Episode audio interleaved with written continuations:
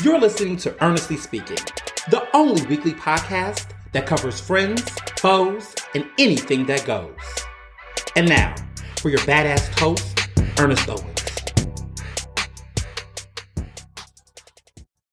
And we're back with another episode of Ernestly Speaking with your host, Ernest Owens, myself. Woo, we're about to get into August. It's like, what? I was finally getting into July and here we are in August. It's a lot. I can't, I'm like, oh my God. Time is going by so fast, but you know, we're having so much fun. And this past week has been nothing but a blast. Like, just, I'm just soaking it all in, y'all. I'm just, I'm taking it all in. You know, the book tour is book touring. You know, we hit the South. We had a lot of fun. So it's a lot to catch up on. And we have some great, stuff to talk about. Like it's been a lot and you all have seen it. So it's time for us to talk. So the book tour, I mean, you saw us. We was in Upper Darby on um Monday and it was lit, you know, last week. You know, Mayor Barbara Ann Keffer invited me to Upper Darby and they were so lovely. Shout out to Barbara Ann. Shout out to the whole Upper Darby team who brought me down there. It was a it was quite an experience. And it was so nice to be a part of a city, you know, supported event. You know, I talked about my book, The Case for Cancel Culture. Um, you know, it was nice to meet fans from, you know, the suburbs and the surrounding counties because, you know, oftentimes, you know, you know, people have to come to Philadelphia. And this was the only place in Pennsylvania outside of Philly that I did my book tour at. And it was so great. You know, Barbara Ann is a big, huge fan of Ernestly Speaking. She listens to it and she she really listens to it. You know how people like, I listen to your podcast. Like she listens to the podcast. So shout out to her and her lovely family who was there, her husband who asked great questions, her daughter who was so just full of life and so fun. It was a great, a great experience. Um, everyone from the city, they had city elected officials that were also there. Um, she's wrapping up her term as mayor. She's such a great woman, um, just thoughtful and brought a lot of life to there. You know, they had been under Republican leadership for a long time, but she kind of broke through as a Democrat. And now she's laid a foundation for other Democrats to be in leadership following her. So, you know, she's done a lot of great work and just embracing, you know, what I'm doing is, is already, you know, I know she, you know, she's going to do well in, in her next, you know, career endeavors and everything else. So shout out to Barbara Ann and the wonderful people at Upper Darby. Um, right after that, I headed to New Orleans, which was the bomb. New Orleans, it was a great, lovely welcome. You know, I haven't been back there in six years. The last time I went was in 2017 for the NABJ uh, convention. And in that convention, New Orleans, I had one Emerging Journalist of the Year. Oh, how how far we've come. but it was a great time. You know, I ate my way through. I was only there for one night and one night only. But when I tell you, y'all, I maximized the experience. I really took full reign of my New Orleans experience. Y'all were giving me recommendations. And, and listen, no shade, but I know New Orleans because I have family who is right there in Texas, right across. So I know where to go. Um, so I went to Killer Po' Boys um, who has some good killer po' boy sandwiches, different ones that are not the traditional. Um, you know, not that I don't like the traditional po' boys, because I mean, let me tell you, New Orleans make them great, but I just wanted to do something that was a little out of the box. And so Killer Po' Boys, they do some different things over there. So I ate there. Um, my book signing was at Baldwin and Company. Shout out to everybody who came out. People came from Mississippi. Shout out to my homie Marlon Walker, who's an incredible journalist and just a good friend I've had for years. He came all the way from Mississippi to come to this book signing. A couple of you are Ernestly Speaking listeners. Y'all showed up. Shout out to y'all. Like I was like, what? I mean, it, it, people say, why are you surprised? Because the thing is, is that even though I've been fortunate and blessed to have, you know, uh, you know, just have, I know that there are people that watch, but it's great to have those one-on-one interactions, and it never gets old. Um, people tell me their stories, how they connect with me, how they find out about the work that I do and things. And so it's just great to see these people outside of like my, my bubble, like my Philadelphia bubble. So I'm always touched by that. Um, so it was incredible. Um, Shout out to Will Sutton. He's a former NABJ president years ago. He now is a columnist. Um, he's a veteran journalist, a columnist at the in New Orleans, and he is a former NABJ president. So he was there, showed love. His family came out. Um, it was a great book signing, great conversations, um, so much great fun for sure. I went that week, you know, Tales of the Cocktail, which is the largest national cocktail festival in the country. They were in New Orleans. They have it in New Orleans every year, but I finally my book my book signing and Tales of the Cocktail happened the same week. Went to a lot of great cocktail events, the Four Seasons. I was just cocktails galore. I've just been on one. Like I don't know, me and a cocktail have been homies lately. But cocktails were incredible. It was it was an incredible time. We went to the four. I went to the Four Seasons. I had Aperol Spritz. It's a summer cocktail. People don't like Aperol Spritz. I'm hearing. What's up, Joe? What are you doing? Anyway, people are not into. There's I don't know. Well, let me be clear. My melanated folk are kind of you know ambivalent to Aperol Spritz, and now I feel like people looking at me like. I'm I'm a different type of Negro. I don't know. I just I like them. I like Aperol Spritz. Geo, George, Jamarcus, the Lip brothers like Aperol Spritz. I don't know. Is it because I've got, I don't know. I, I like it. but anywho, I'll get back to Aperol Spritz in a minute while that conversation is hot. But I enjoy it. My taste is very, you know, like I was having Aardvark cocktails with Aardvark, which is a very Middle Eastern type of liqueur. Um, we had the five star anise type of flavor blend. I love the cocktail. One of my friends, they was like, eh. I was like, y'all, like, you know, but it, it's, you know, you got to get around. So anyway, I, you know, New Orleans was great. Dragos, because I stayed at the Peter and Paul Hotel. Sidebar. Everyone kept asking me what hotel I stayed in. I'm sorry I didn't tag it because, you know, stalkers. I mean, not that I have any stalkers I know of, but you know, stalkers are out there.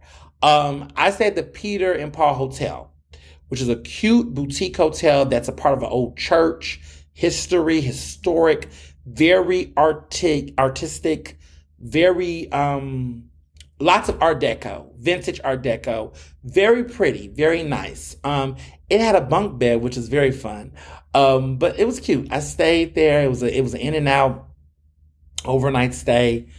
Great people, great vibes. You know, I can't complain. It was it was a very great um, environment, and the hospitality was on point. So I really loved it there. Um, but listen, Dragos at the Hilton, divinity, divinity. If you can't hit all the New Orleans places, mothers, you know, all the other places that they recommend you go, go to Dragos. Go to Dragos and have the things you heard about. Because even if the things that you heard about may not be the best of the best. It is one of the best. And honestly, it hits your check marks in New Orleans. If you want an overnight stay, go to Dragos. I did not make a reservation. It was a walk in, it was a vibe. Oh my God. Okay, so I had the charboiled oysters. I had a dozen of them because I was greedy. And I ate all of them, and they were delicious. I had the gumbo. Delicious. And I had the mama's gumbo, like the, the gumbo that she wanted to have. It was called the mama's gumbo. It was original one, but you could do other ones. Delicious. Dandroli sausage, crawfish, delicious. It was delicious. I had the fried shrimp, the Creole shrimp dish. I just wanted to just try it. Phenomenal. Exceptional. This is what this is why people like New Orleans. It was incredible. It was a great meal. I had a good time. I did. I had a really a really really good time. Did I have a daiquiri? Of course I had a daiquiri. I did.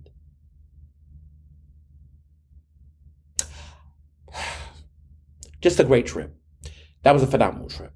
Next day, I woke up early in the morning and I took myself to Houston, Texas, H Town, my birthplace. And it did not disappoint. My book signing was at the Barnes and Nobles in Town and Country. So many family, friends, fans, folks just came out. It was a homecoming. I, I, I exceeded my expectations. I had, of course, my family was out. My little brother, my mom, my stepdad, um, my aunt, lots of my family, my mom's coworkers, people that knew when I was growing up, my friends from high school. Oh my God, my, one of my homegirls, my best, best friends from Houston, Cindy, she was there with her baby and her boo. It was so cute. Hot shout to my girl Chelsea. Jamarcus came through, my bestie. Oh my God, it was a family reunion. My homegirl Jess. And I have to make a special shout out to someone, her friend, who I look at as a friend now, Portia, who listens to my podcast religiously. I didn't know, you know, I, I, don't, you know, people, I don't know if they want to shout out out loud, you know, I never know. But she, I met her in person. She listens to Ernestly Speaking religiously and she's doing great work as a public defender in Texas, black queer woman doing her thing. And it was so great to see her in person. My friend Jess had always told me she was a fan, but she came through. She was all dressed up. We had like similar colors. We, we you know, everybody knew the assignment was, you know, the suits but we was so we had such a good time and she was so sweet. So thank you so much, Portia, for coming out. I'm so happy that, you know, you got a signed copy in person and just made great to see you in person. So shout out to you and thank you for being a loyal listener and supporter of what I do.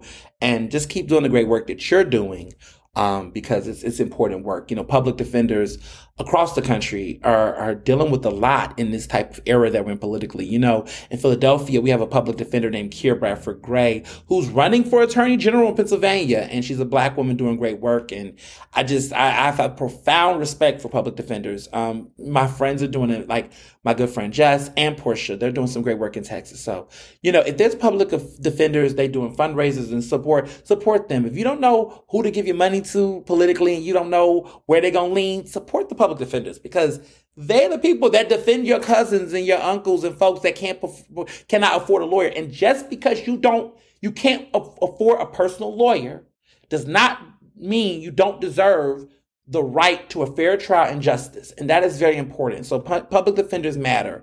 You know, I'm very fortunate to have my own lawyer, but a lot of people don't have that access. And so the work that Jess is doing, the work that Portia is doing, Kira and other folks is important because so many people, you know, need those public defenders. You know, we can't all get a lawyer on call. And so these people do matter and they are effective. People always assume you get a public defender, your case is going down the drain. Not necessarily.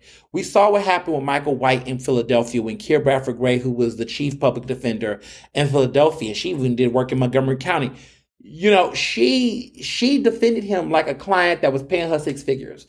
And that that person, you know, got a lot of major charges dropped against them. And now they're able to be a fully participating citizen. And now they have surpassed the point where their probation is off because they had a probation for one of the charges that didn't get dropped. And guess what? The probation is over and they did not break the law during that time. So they are now a fully free citizen doing that great work. So this work matters. Public defenders matter and people who have that perspective of the law matter. So shout out to them.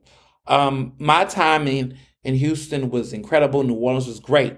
So I got to update because you know I've been out here being a P- TSA pre-check, you know, um, supporter, ambassador, disciple, um, ambassador for all the reasons.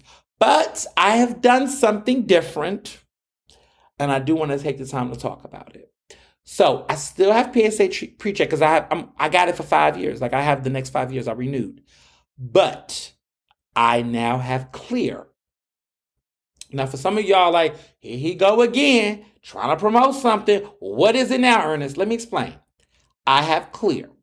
Let me tell you why I got clear. How I got persuaded.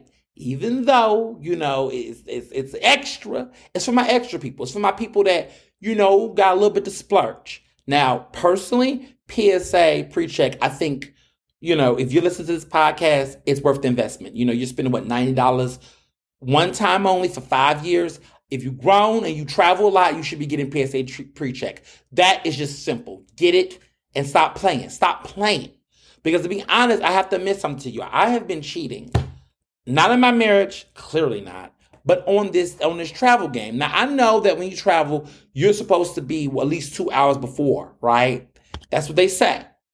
Lately, y'all, I've been doing some dirty work. I've been coming about 45 minutes to an hour before I go. Now, what I do in advance, I do check in like in advance. But now I've been pushing the needle. Lately, I've been, you know, rip me out the plastic. I've been acting brand new. I've been doing some new things. I know I, I should be ashamed of myself, but I just, because I got the TSA pre check, I'm cutting the lines a lot faster. However, I had a situation recently when I was going to Houston, and that pre check line was getting a little long. Now, to be real with you, I had no business coming like that close to the time. Okay, let me let me tell you how bad this was. I went to the pre check line. I was in the pre the TSA pre check line at. Let me make sure I get my times right. I was there at four fifty. My host my my flight check in or whatever they call it when they call you to board was at 510. You heard that correct. You looking at me, some of y'all might be listening. If you travel like, you know, what the fuck? Now, I've been doing this. I was I was I was on some Tom Cruise Mission Impossible shit.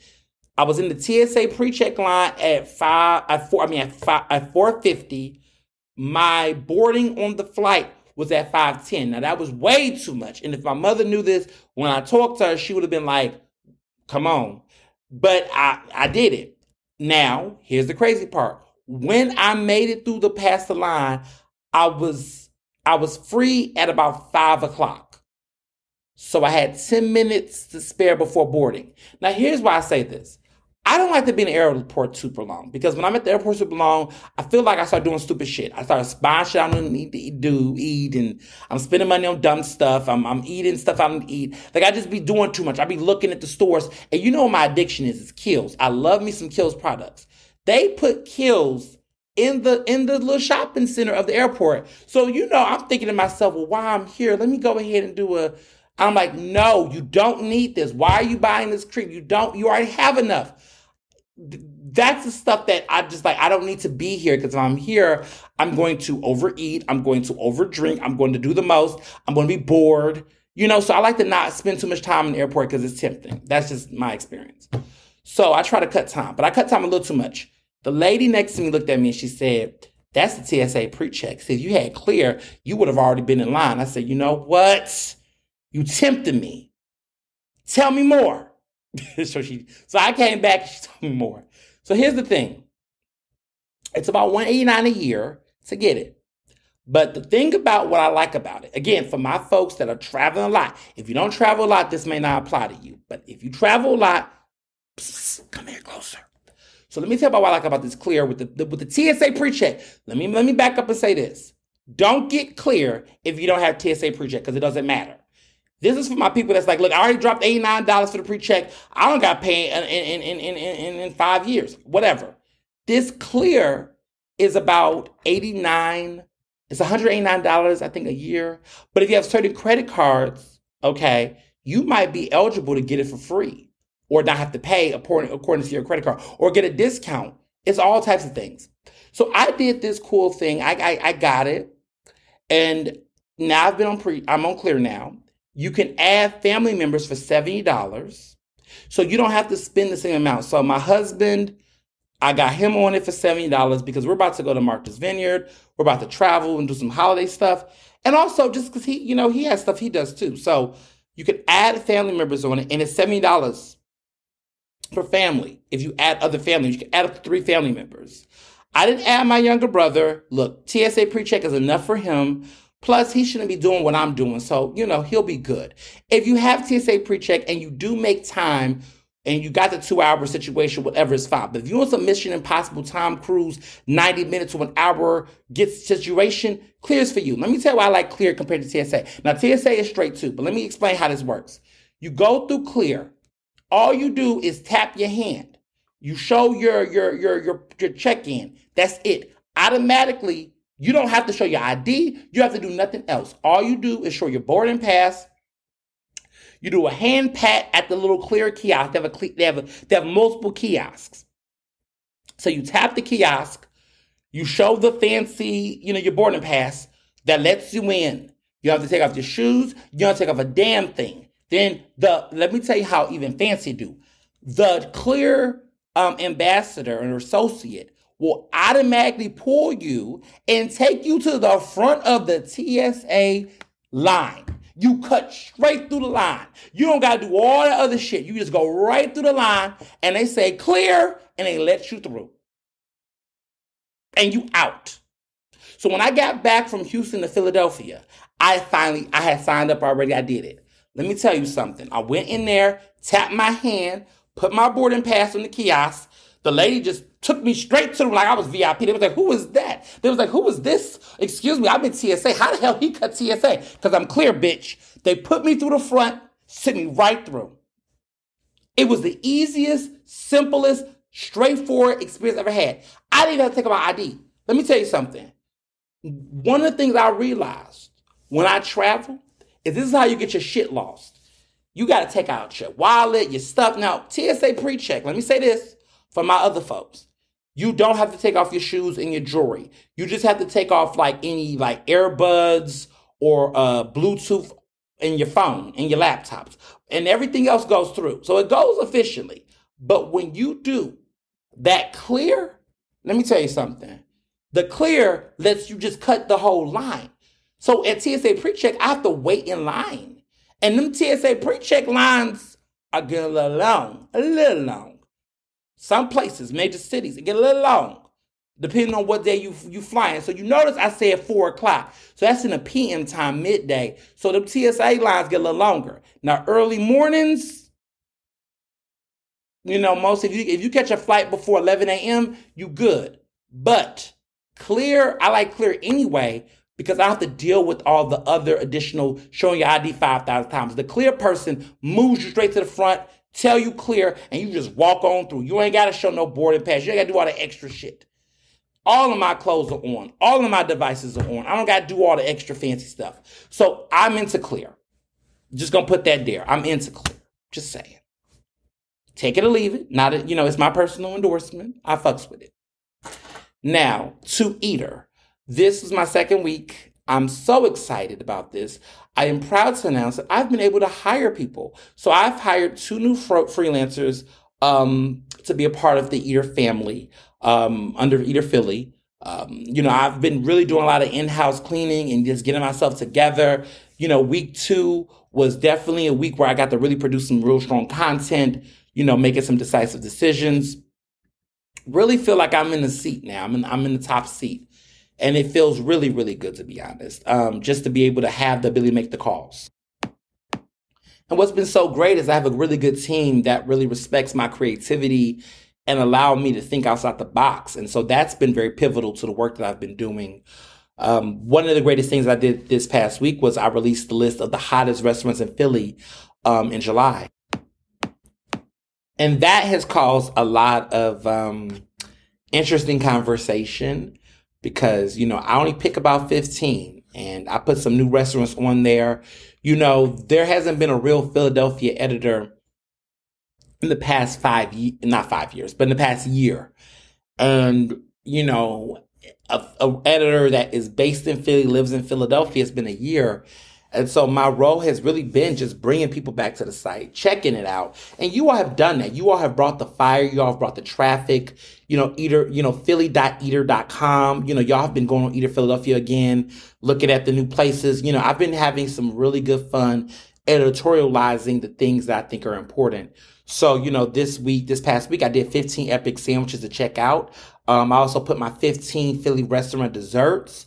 And they're from places that are being done by black chefs, white chefs, different chefs all over the city, uh, restaurants, you know, diversifying the list. Um, that's reflecting the great things about Philadelphia. And when I say diversity, not just racial diversity, I'm talking diversity of locations, diversity of style. You know, we have high end restaurants. We got, you know, budgets, restaurants that are like really affordable and not as splurgy. We have all types of regions and areas being represented. And I'm really happy about that. Um, and so th- the lists are going to be updated, reflecting that diversity and extensiveness of the Philadelphia food scene. And it's been really important to me to get in that bag. You know, I feel like I sound like an expert, but I am an expert, but I feel like I'm sound like a, you know, sound managerial right now, but I'm serious about it. And so the two new freelancers that we brought on board, I think reflect that. And I'm going to let them, you know, in the next couple of weeks or so, you know, surprise y'all with who they are. But, you know, they they represent in my opinion, a real good grasp of what the Philadelphia food scene looks like. And a lot of the the, the, the freelance I've, I've kept on board with the publication, they're coming from different parts of Delaware, Jersey, the suburbs. You know, I want everybody to bring their flavor and their style. I want us to work smarter, not harder. That's my theme. And these people are ready to go. So it's, it's really great to be in a position where I can give opportunities to other writers and other people that I think are doing good, especially in the Philadelphia food scene where there's a lack of diversity and representation and leadership. And so we're going to do things a lot differently over here. And I'm excited to put people on and really, you know, get people on and, and get people into the groove because there's so much support and so much good work that's happening. And we just need to make sure these great restaurants are getting coverage that are that deserve the coverage. You know what I mean? Like it's it's really important to me. So that's what I've been doing on that front. But uh, this week has been just just full of full of life, you know. Uh, PABJ fundraiser was on Sunday at Le Peg. Okay, FringeArts is not Le Peg. They don't call it Le Peg anymore. It's the restaurant at FringeArts. But we had it outdoors. You know, we was out there on Columbus Boulevard. Super successful event. We raised our goal of succeeding seven thousand dollars. Last year, we hit $7,000 for the fundraiser, the, the scholarship committee. The PABJ scholarship committee raised $7,000 last year. This year, we have surpassed $7,000 and we're still getting donations as we speak. And so it's a super awesome opportunity. If you want to donate and support the scholarship funding committee, please donate to thepabj.org. That's www.thepabj.org. So thepabj.org. Donate there. You can donate as little as $25 or even more to support the scholarship fund. we'll be taking more donations all through this week before we wrap up, before we start the fourth and final quarter of the year. Um, so that's happening. Um, great stuff this whole week. You know, Rex at the Royal, you know, I was there, tried it. The new menu is fire. Let me just add that. The new menu at Rex at the Royal is fire. Remember that. That's all I have to say. It is fire. Okay, they are bringing it in. They have a new chef with a new vision, and I am here for it. I've always loved Rex of the Royal, but this, this right here, is serious. So love that. Um, we also have um, other places, um, other good things. I went to Zahav with Mr. Johnson and my favorite newlywed couple, uh, Joe and Amanda, Amanda and Joe, of course, you know, neighbors and also, you know, newlyweds, uh, engaged, soon to be newlyweds. They have not gotten married yet. I am not exposing anything. S- sidebar. So while we was at Zahav, before I get a petty moment, I had said that I was a follower, but I guess I don't know if the woman couldn't hear me, if I was tipsy, but she thought I I was a father rather than say I was a follower. She said I was a father. I had to like, oh, but, oh no, no, no, no, because you know, you know, you don't really know who in these streets. They be saying, oh, Ernest about to be a father. No, I don't have a child. I don't plan on having a child at this moment with Mr. Johnson. If such a thing was to occur, you will know before a server at the at a restaurant knows. No one knew. It was that's not what happened. So I told her, I said, listen, I, I, don't know if you heard me correctly. I'm not going to be a father. I just was saying I was going to be a follower because I was going to get the same cocktail everybody else got the table. And she says, whatever, daddy. And I was like, oh shit. But no, she was hilarious. But we went to Zahav, um, the four of us, and it was a great dinner. We were celebrating their engagement. We had um, the patio that there Zahav now has a new patio restaurant special um, that basically allows people who let's say look everybody knows getting into Zahav the main dining room situation is an arm and a leg. Now everybody can be as foul as myself and get there and, and get a reservation work it out. So what they've done is they've opened up the patio space and it's really clean, neat, spacious, and pretty. And basically you can go there and you can have dinner there at the patio location outdoors. And this is no fuss, no frills. There's no advance, you know, make a reservation. You just kind of come through, you kind of call in advance, figure it out, and kind of come the day of versus all of the intense pre-planning. If you want to do that, you can still do that in, in a main dining session. But this is just fun, like light door. There's a beautiful spread of all of their delicious Mediterranean bites. I mean, the hummus was phenomenal. Bread was phenomenal. The uh, Gemini pickles that they have on the menu was very special.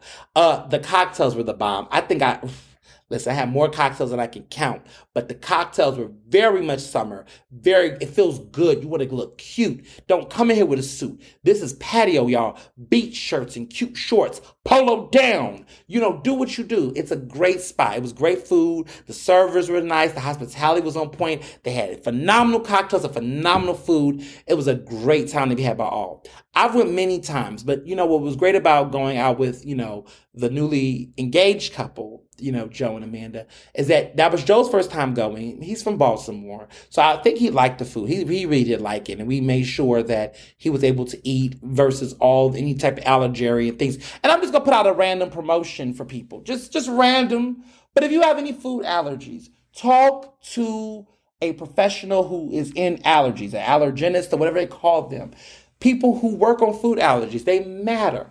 And I'm just talking randomly, but you know, if you go to a restaurant, any restaurant, and you see something, whether it's nuts or it could be, you know, strawberries, whatever the case is, if you know you have a food allergy, I recommend that you go and talk to a, an allergenist or a person who focuses on food allergies.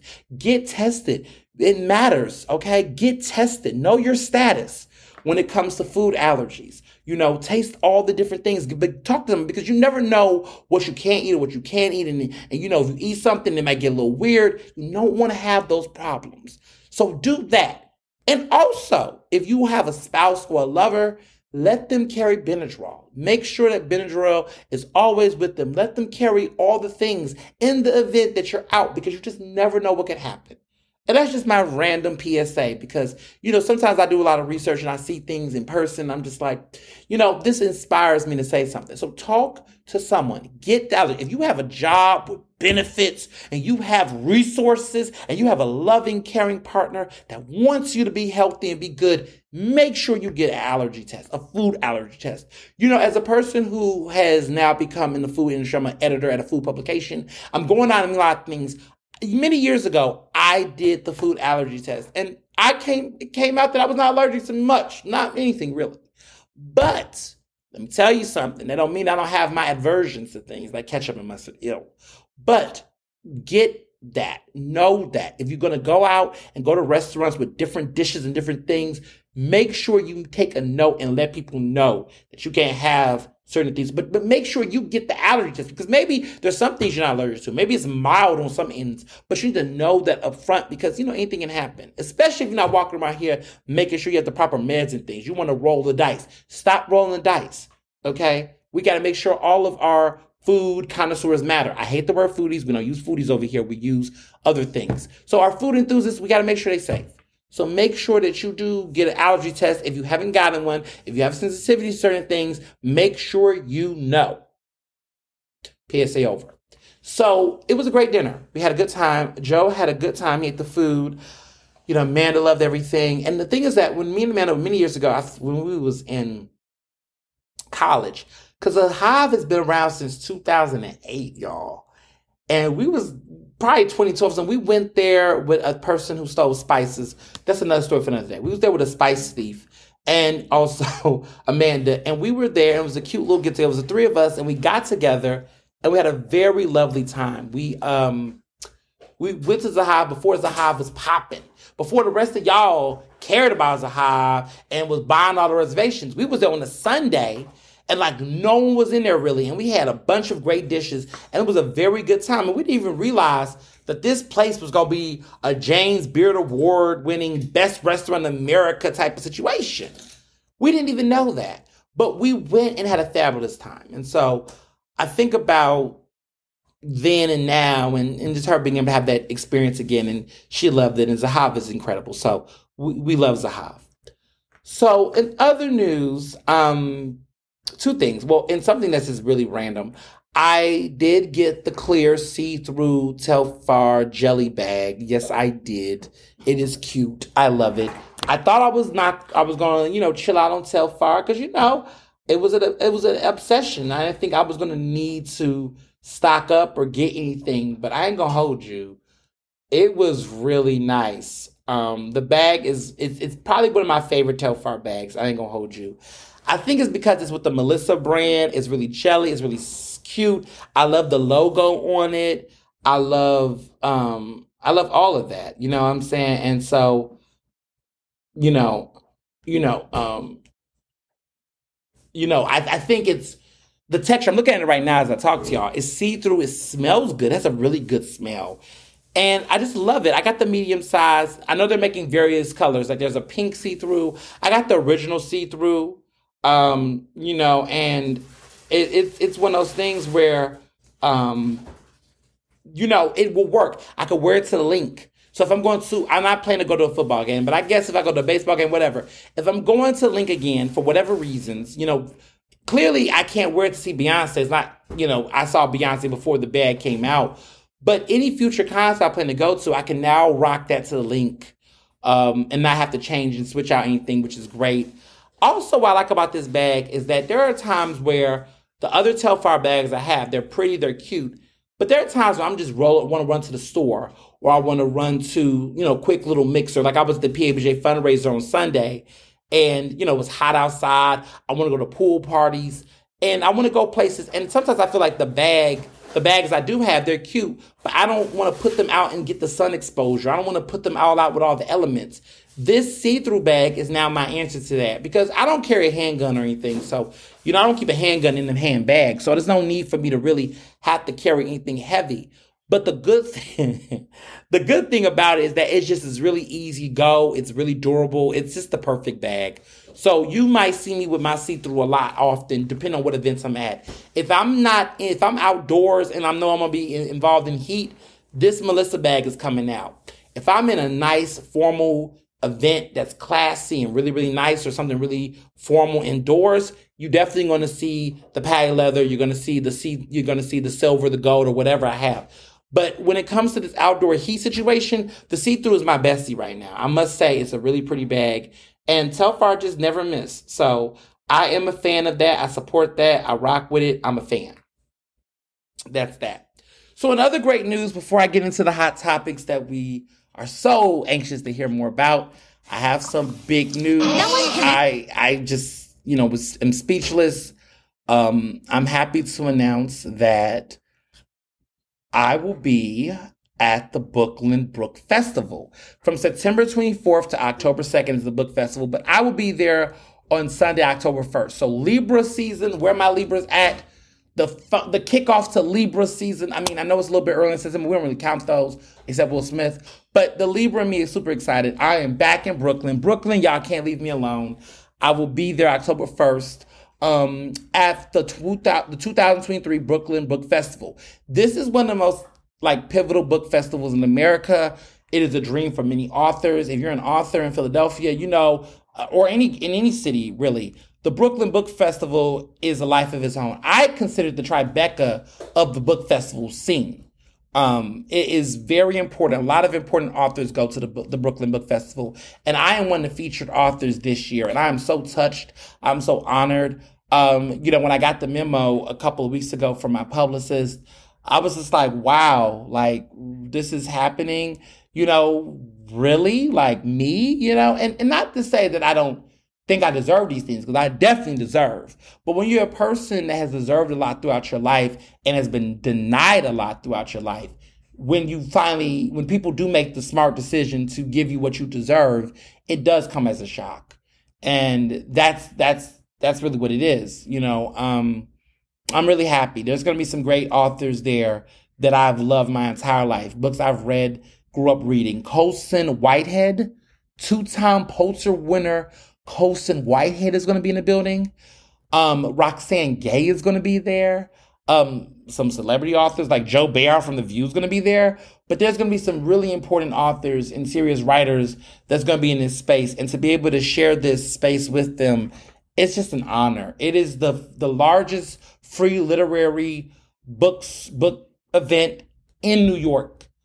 And to be a part of this is, is awesome. So if you are in New York, if you want to go see me at the Brooklyn Book Festival, come on Sunday, you know, um, October 1st. I'll be downtown Brooklyn to talk about this book, uh, The Case for Cancel Culture, which has continued to exceed my expectations and just wow me with the outpour and the energy and the investment. You know, you all who've been listening to Ernestly speaking from the very beginning, you remember when I was in the multiple phases of building up this momentum to this book and to see it evolve into where we are now has just been, you know, just just everything. So I'm just grateful for to, to the Brooklyn uh, Book Festival staff and the board and everybody uh, for thinking of me and considering me for this opportunity. Um, you know, I don't take it for granted. I'm in- internally grateful, and I'm I just I just really, yeah, just thank you so much. I it's that was quite touching and quite a surprise, and uh, can't wait to see everybody in Brooklyn in October. So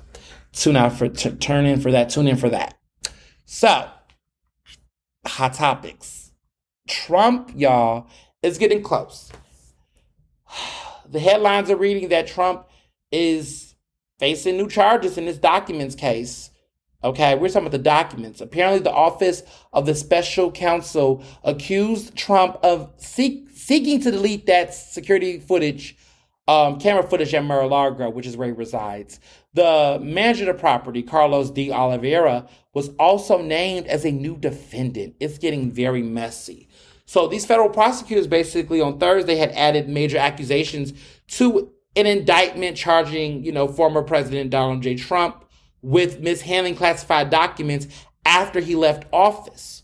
Okay, now this is coming from the New York Times. Okay, so this is a reliable source, credible source. They say, quote, presenting evidence that he told the property manager of Mar-a-Lago, his private club and residence in, in, in Florida, that he wanted security footage there to be deleted. The new accusations were revealed in a superseding indictment that named the property manager Carlos de Oliveira as a new defendant in the case. He is scheduled to be arraigned in Miami. All right? It's looking like Monday, y'all. It's looking like it's going to be the start of the week. Now, he had original indictment last month by the Southern District of Florida that accused Trump of violating the Espionage Act by illegally holding on to 31 classified documents containing national defense information after he lost office. There were so many allegations and charges. Now it looked like he might be getting the third one. There's just so many more things. Like, what is going on? It's hard to keep track. It's hard to keep track, guys. It's hard to keep up with the investments. I mean, there's a trial set, set a trial date set for the Manhattan criminal case. There's a trial date set for the classified documents case. There is an investigation concluding on the January 6th and 2020 election inquiry. We're trying to see if the charge is being filed, but the investigation is concluded. So people are expecting that coming up. There's also an investigation inquiry in Georgia that this is related to efforts to reverse Mr. Trump's election loss in Georgia. The investigation is concluding. Okay, so we have four things going on. There's two indictments already on the table. There are two pending ones coming. One from the federal and one from Georgia that could be potentially happening. Now, let me explain the charges against him. He has a total of 74 charges currently done. This is combining the Manhattan criminal case with the classified documents case. This is 74 counts. And now we got to see if there's going to be more, more counts for January 6th and the election in Georgia. is getting real. And election day, y'all, as you know, is in November 2024. So we're doing we're dealing with a lot with Trump. We're keeping an eye on him. A lot of people are like, why are we talking about Trump? Because y'all, I have to give it to you. Trump is currently the front runner for the seat. Trump is currently the front runner the front runner for the Republican primary. Not the front runner for the entire presidency, but for the Republican presidential nomination. He is still the front runner. I don't care about the other candidates y'all talking about. I hear, I hear from the streets. Okay, I hear from the streets. So I, I just wanted to put that out there. Now, in other news, another side, you know, Joe Biden's son isn't looking like he's off the hook just yet. Now, remember he was taking this plea, trying to, you know, get get in where he can fit in when it comes to certain cases. But Biden's son is in a, is, is in a situation right now. He is not over yet. You know, um, you know they're saying that as he prepared for the Hill testimony. They're also saying Joe Biden's, uh, I'm sorry, Hunter Biden, Joe Biden's son, ex business partner, also trying to fend off jail. So there was a request from, this is according to Politico, the request from a U.S. Attorney's Office is expected to impact Devon Archer's Monday meeting with a House committee. This is Devon Archer is the ex-business partner of uh, Hunter Biden. Now, here's the thing. There is going to be a high profile testimony to the House committee. Hunter Biden is about to do that.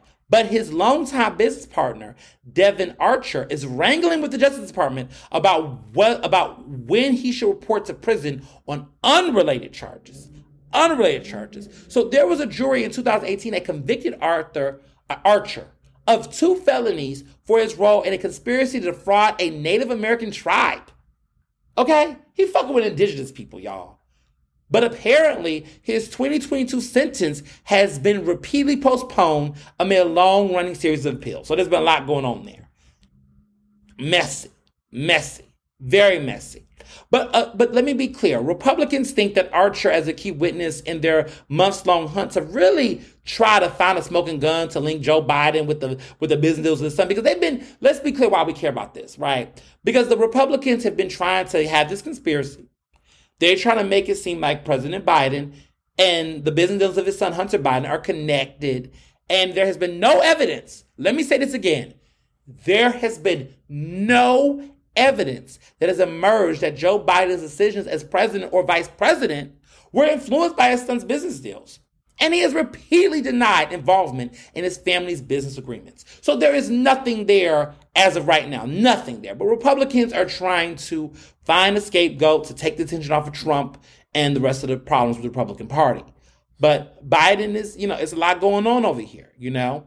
Even messier, because y'all know I gotta I gotta keep 100. The Associated Press said that President Biden openly acknowledged seventh grandchild, the daughter of Hunter and an Arkansas woman. So Hunter Biden been out here doing some stuff he shouldn't have been doing and now, for the first time publicly, Biden acknowledged his seventh grandchild, this four year old girl who is the daughter of Hunter, with this Arkansas woman named Lunden Roberts in 2018. This is what he said in his statement. Our son Hunter and Navy's mother, Lunden, are working together to foster a relationship that is in the best interest of their daughter, preserving her privacy as much as possible going forward. Now that's what he said. That's the first time he acknowledged this little girl. He said, quote, this is not a pub, the political issue. It's a family matter, he said. Jill and I, Jill Biden is, you know, First Lady Jill, Jill and I only want what is best for all of our grandchildren, including Navy. Now, see, Hunter Biden had a paternity test, a DNA paternity test after Roberts had sued for child support. And guess what? The two of them resolved the child support issues recently. But Hunter wrote about his encounter with Roberts in his 2021 memoir, which I read. I don't recommend it, but you know, if you're a nerd and you want to read it, read uh, Hunter Biden's book. I don't know why Hunter Biden wrote a book. I don't know why he wrote a book.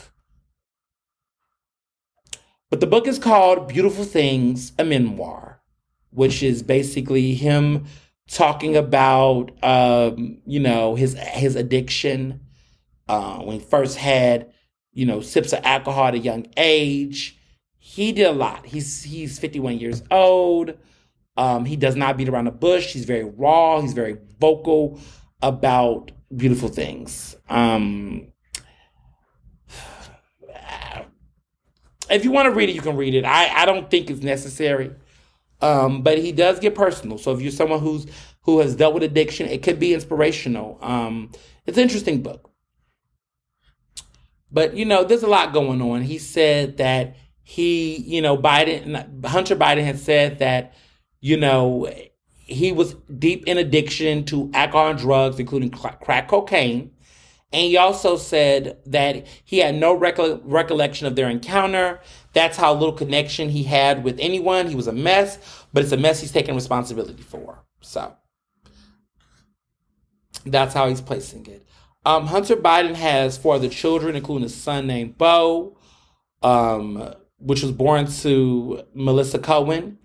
Um, he was named after the president's late son, which is his brother, who died of cancer in 2015. Leaving behind two children. And and many people say that they think that Beau is Biden's favorite son.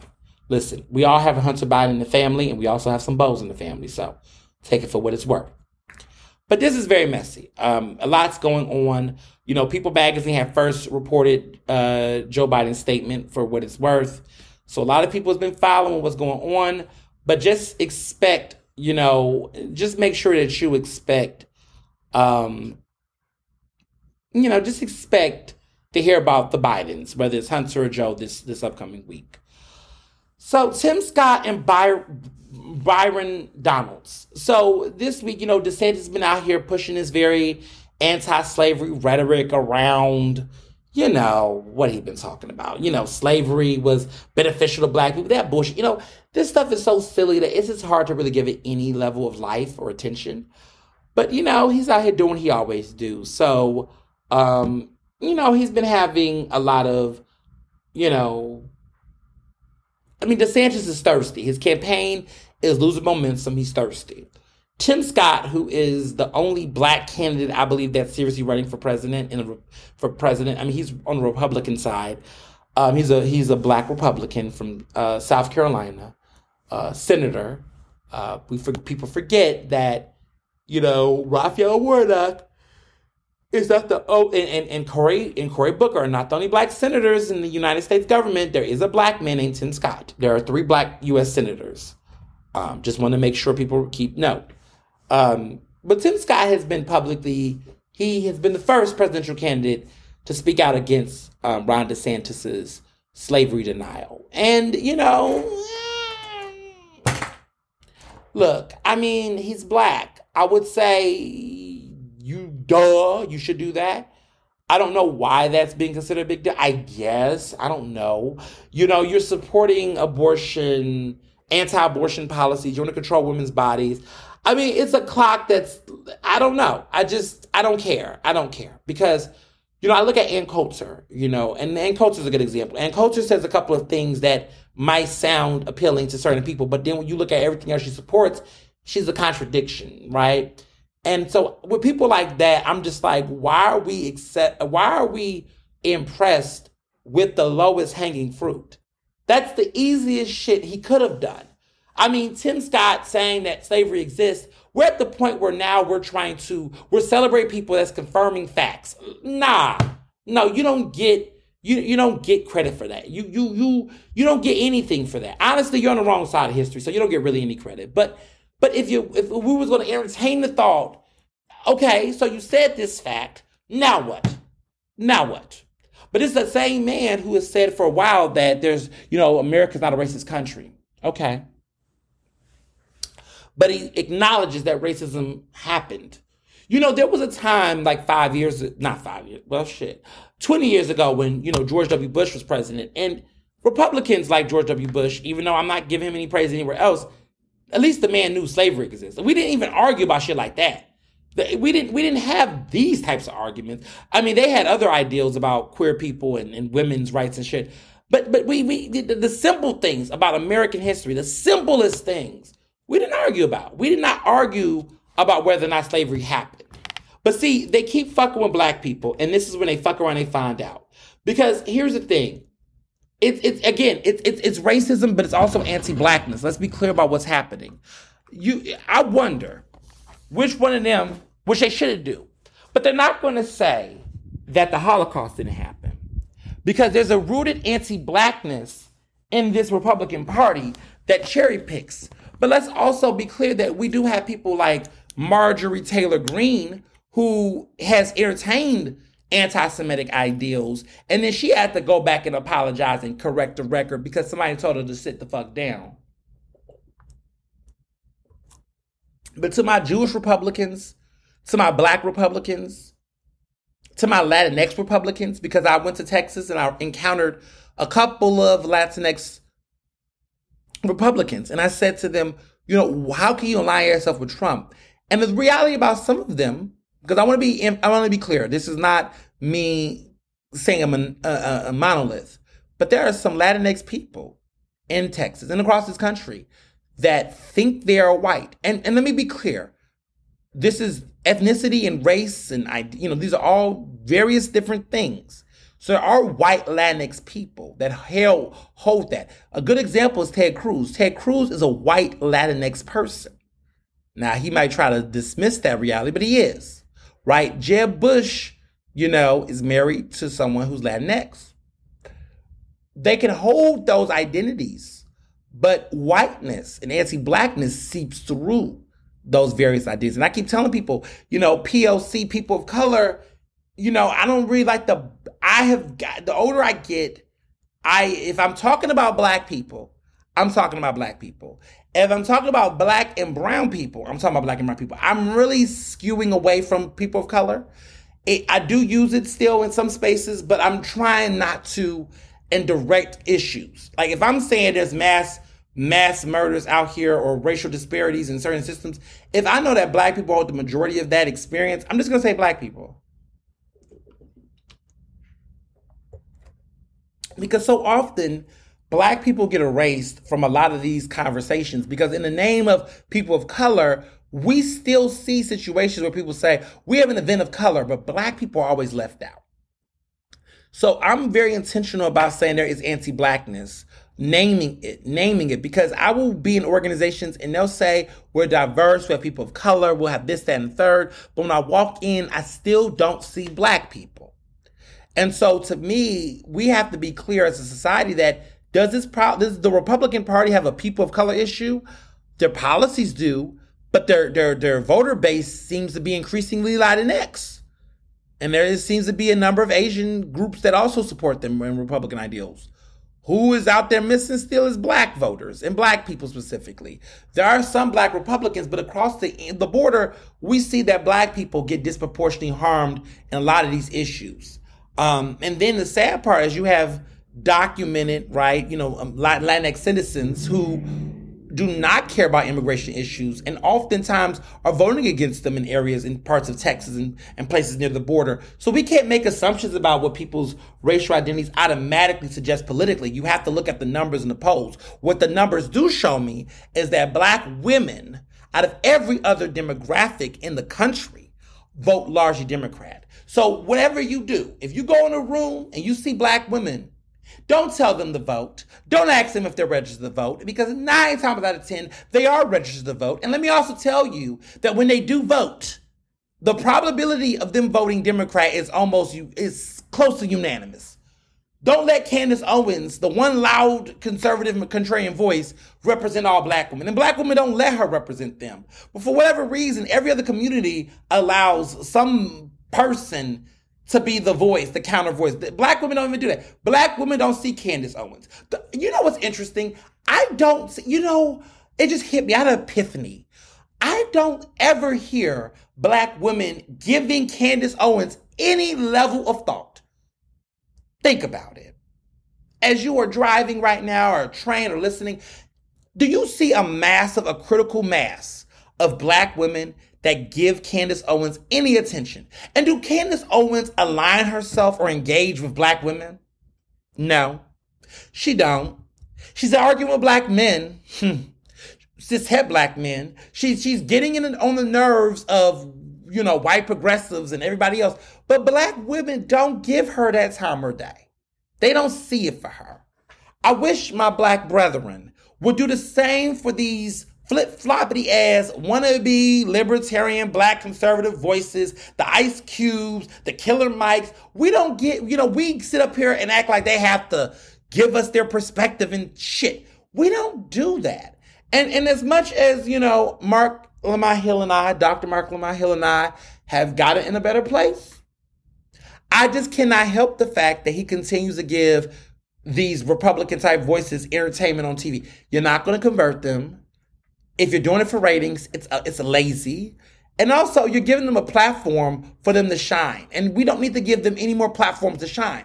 Until I see black progressive and liberal voices get on these white cable shows and get a chance to show their ass and show up stop giving these black conservatives the platforms for them to share their toxic ideals. Because all they're doing is converting manipulating minds. They're not really learning anything and they don't want to do better. There's this woman in baltimore black woman who's a republican that uh, something Klacik i i'm not even going to pronounce her name i don't even care. She she runs around she did a show in a it was a campaign via a couple years ago where she was running for another position. She walks in these neighborhoods in Baltimore and talks about how Democrats are to blame for all these different things and how she should be the solution. Here's the problem I'm okay it, with people that want to run and criticize the neighborhood. Listen, I could walk down West Philly right now and tell you a thousand things to change.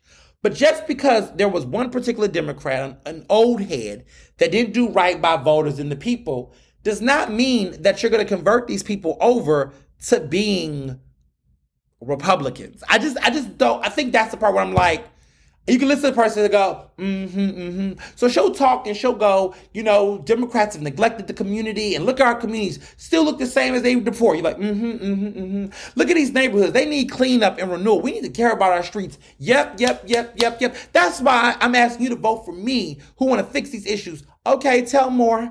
And we got, mm-hmm, mm-hmm. And then she goes, and you know, because as a Republican, it, it, you lose me there. You lose me there you lose me there because your party, right, has made it very clear that they are anti black. Your party has made it clear that they're not trying to do anything to better themselves or better black and brown people. And that's when you lose me. So unfortunately, Democrats are living in a society where they're the lesser of evils. They're not great and phenomenal per se, but we know the Republicans are far worse. So therefore, people are often stuck with the lesser of two evils, period.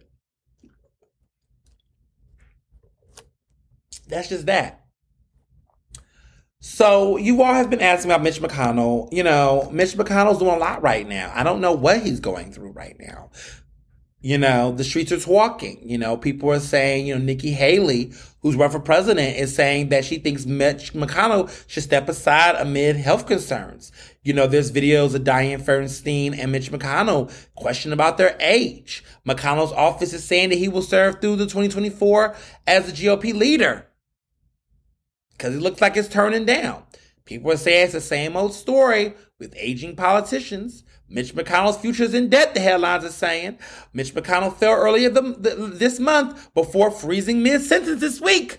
That picture we saw, you know, he's got the wheelchair. He's 81 years old.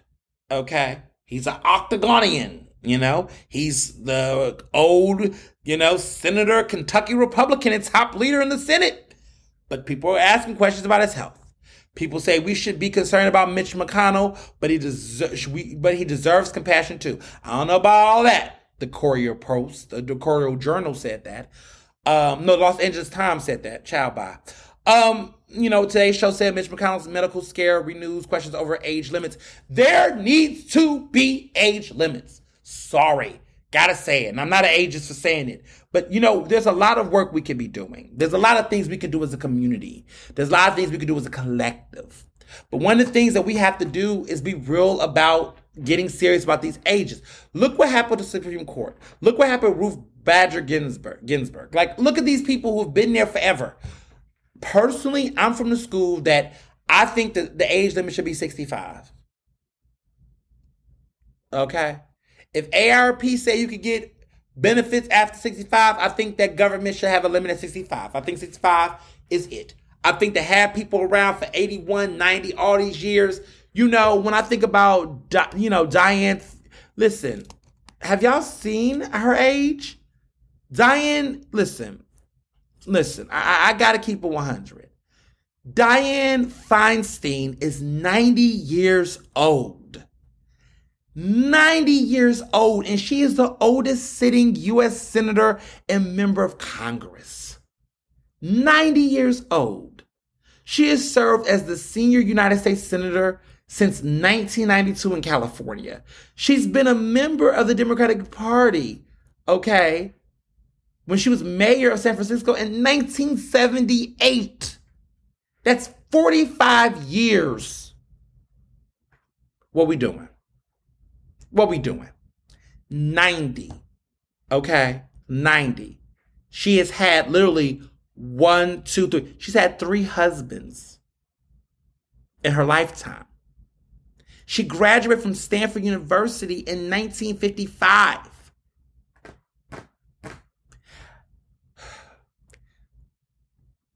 I think that it's irresponsible to have people who's dealing with aging and cognitive disorders and disabilities to be putting them through the stress and strain of political life. There are so many issues impacting the country, and we should not put anyone through that type of labor and stress. They have nice pensions. I wish them well. I wish them peace and good health, but it is time. It is time. And I know some y'all gonna say, well, what about Biden? Listen, Trump and Biden not that far from each other in age. In a perfect world, we have time limits. We need to have an age limit at 65. That's my stance. I'll compromise at 70, but I think 65 should be it. My opinion. Just putting it there. Now, a lot of you all, the backup real quick, Byron Donalds, y'all want to know who Byron Donalds is earlier. Byron Donalds was the first person to cr- criticize. He's a black congress member in Florida, a huge Trumper. Before Tim Scott had said something about the issue pertaining to DeSantis' policies on slavery, Byron Donalds stepped up and also spoke out against DeSantis as well. Just want to note that for the record. It's been two black Republicans that are notable Congressman Byron Donalds and Senator Tim Scott. Just want to put that on the table. Now, about Krasner and these rumors, y'all been asking about Krasner and these rumors. Yeah, I don't, you know, listen, I don't, I, listen, I don't like rumors that aren't like rooted in something. You know what I'm saying? Like, I, I don't like, I, I don't like dumb rumors rumors that just like okay it's one thing when you hear some stuff but you're hearing from top experts and credible sources. Let, let me get into this what happened. There was a bogus resignation rumor that started last week. You know there was a news release that stoked speculation and this is coming from the Philadelphia Inquirer other publications, but there was a news speculation, a news release that came out uh, the, across the state that implied that, you know, Krasner was planning to resign. And this is during the time in which we know that the GOP lawmakers in Harrisburg had tried to revive the case to impeach him. They have applied for an appeal. And and you know, I guess the summer has been ripe for juicy rumors. I've been hearing a lot of rumors lately, but none that is worthy of me speaking into existence or speaking out loud. But you know, I guess it's a, because it's a summer and it's a slow fucking news season. We get all these stupid rumors. Okay, so first of all, you know, Larry Krasner's back in the news there was this bogus quote unquote news release that was saying that he was leaving his role as DA for a new job. All the week, everybody was talking, and you know, people kept hoping it was true because there was supposed to be this big, huge press conference because it was trash. And so Krasner told the Inquirer this past week, You are stuck with me. I actually love my job. I like what I'm doing. Um, and, and this is a and this is this person, someone that was supposed to be a name, a woman named Abigail Sinford Fakor, or whatever her name was, they, they were saying, declare in this news release being passed around that Krasner would become the executive director of the National Lawyers Guild. And this rumor they said in the press release that is it was bullshit because if you look at LexisNexis, we do database searches on everything. Journalists do, the Inquirer do, anybody. LexisNexis is our database. Um, we all use this database to find out facts and confirm details. But basically, they this person said in this fake press release that we look forward to raising the profile of the NLG under the leadership of Larry Krasner. This press release said. Well, that isn't true because NLGJ's president Suzanne Adely had told um, the Inquirer, quote, the press release was not issued by the National Lawyers Guild or anybody formally affiliated with the National Lawyers Guild. Larry Krasner is not currently and is not expected to be the NLG, the NLG executive director or president, nor is he a member of NLG. Mm. It was a rumor. So all that whispering and I heard, I heard, somebody told me, it's not true, y'all. It's a rumor. And if this is the first time you've heard this, please let people know. Now, to be clear, um, I'm not crazy about Krasner, some of Krasner's business. I have voted for Krasner, and I'm not supporting Republicans by, by at all. But I always tell people just because you don't like somebody, don't let confirmation bias put you in a position where you're spreading misinformation just to be relevant. We don't do that over here, period. So I'm here to tell you it's not true. He's going to be there. Now, if he decides to do something else in 2025, that's different.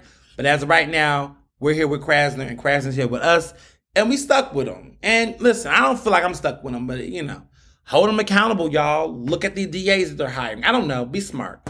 But like, stop the rumors. It's, it's not a rumor. It has no truth to it. And there's a lot of people out here in quote unquote media claiming to entertain it. You know, Dom Giordano, who was on 1210 um, WPHT talk show. I've come on this show in the past, but he's like, apparently he was hyping it up on social media about this potential departure.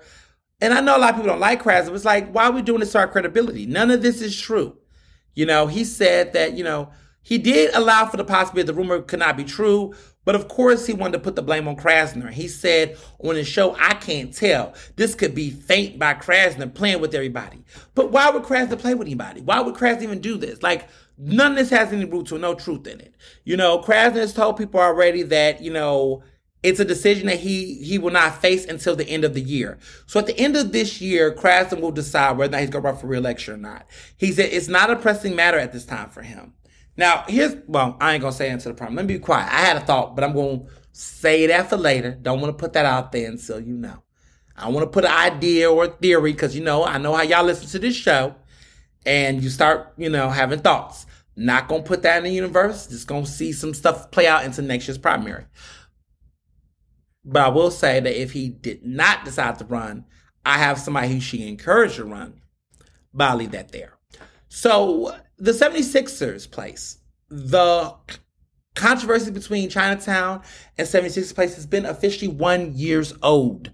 And there's a great piece written by a good friend of mine Philadelphia Magazine, Laura Schwartz, um, who's, who's my great pal, my bestie. She wrote a great piece for Philadelphia Magazine about it. It came out on Sunday. It's a long form and it's really in depth. And it talks about 76ers place one year later, about what's going on. And, and in a nutshell, what we find is that there's still no consensus on what's going to happen.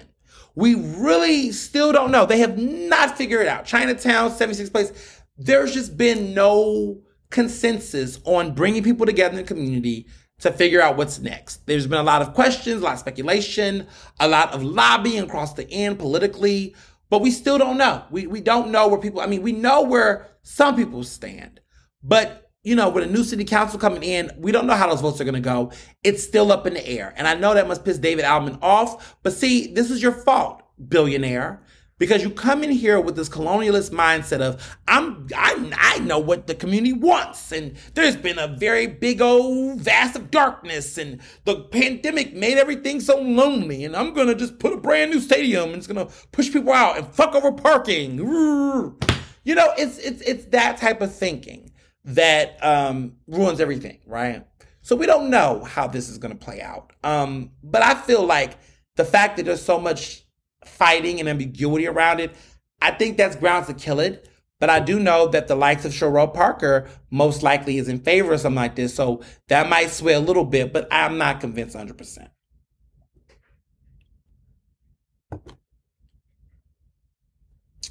So, in other news, Twitter is now going by X. That's right. It's just X. X.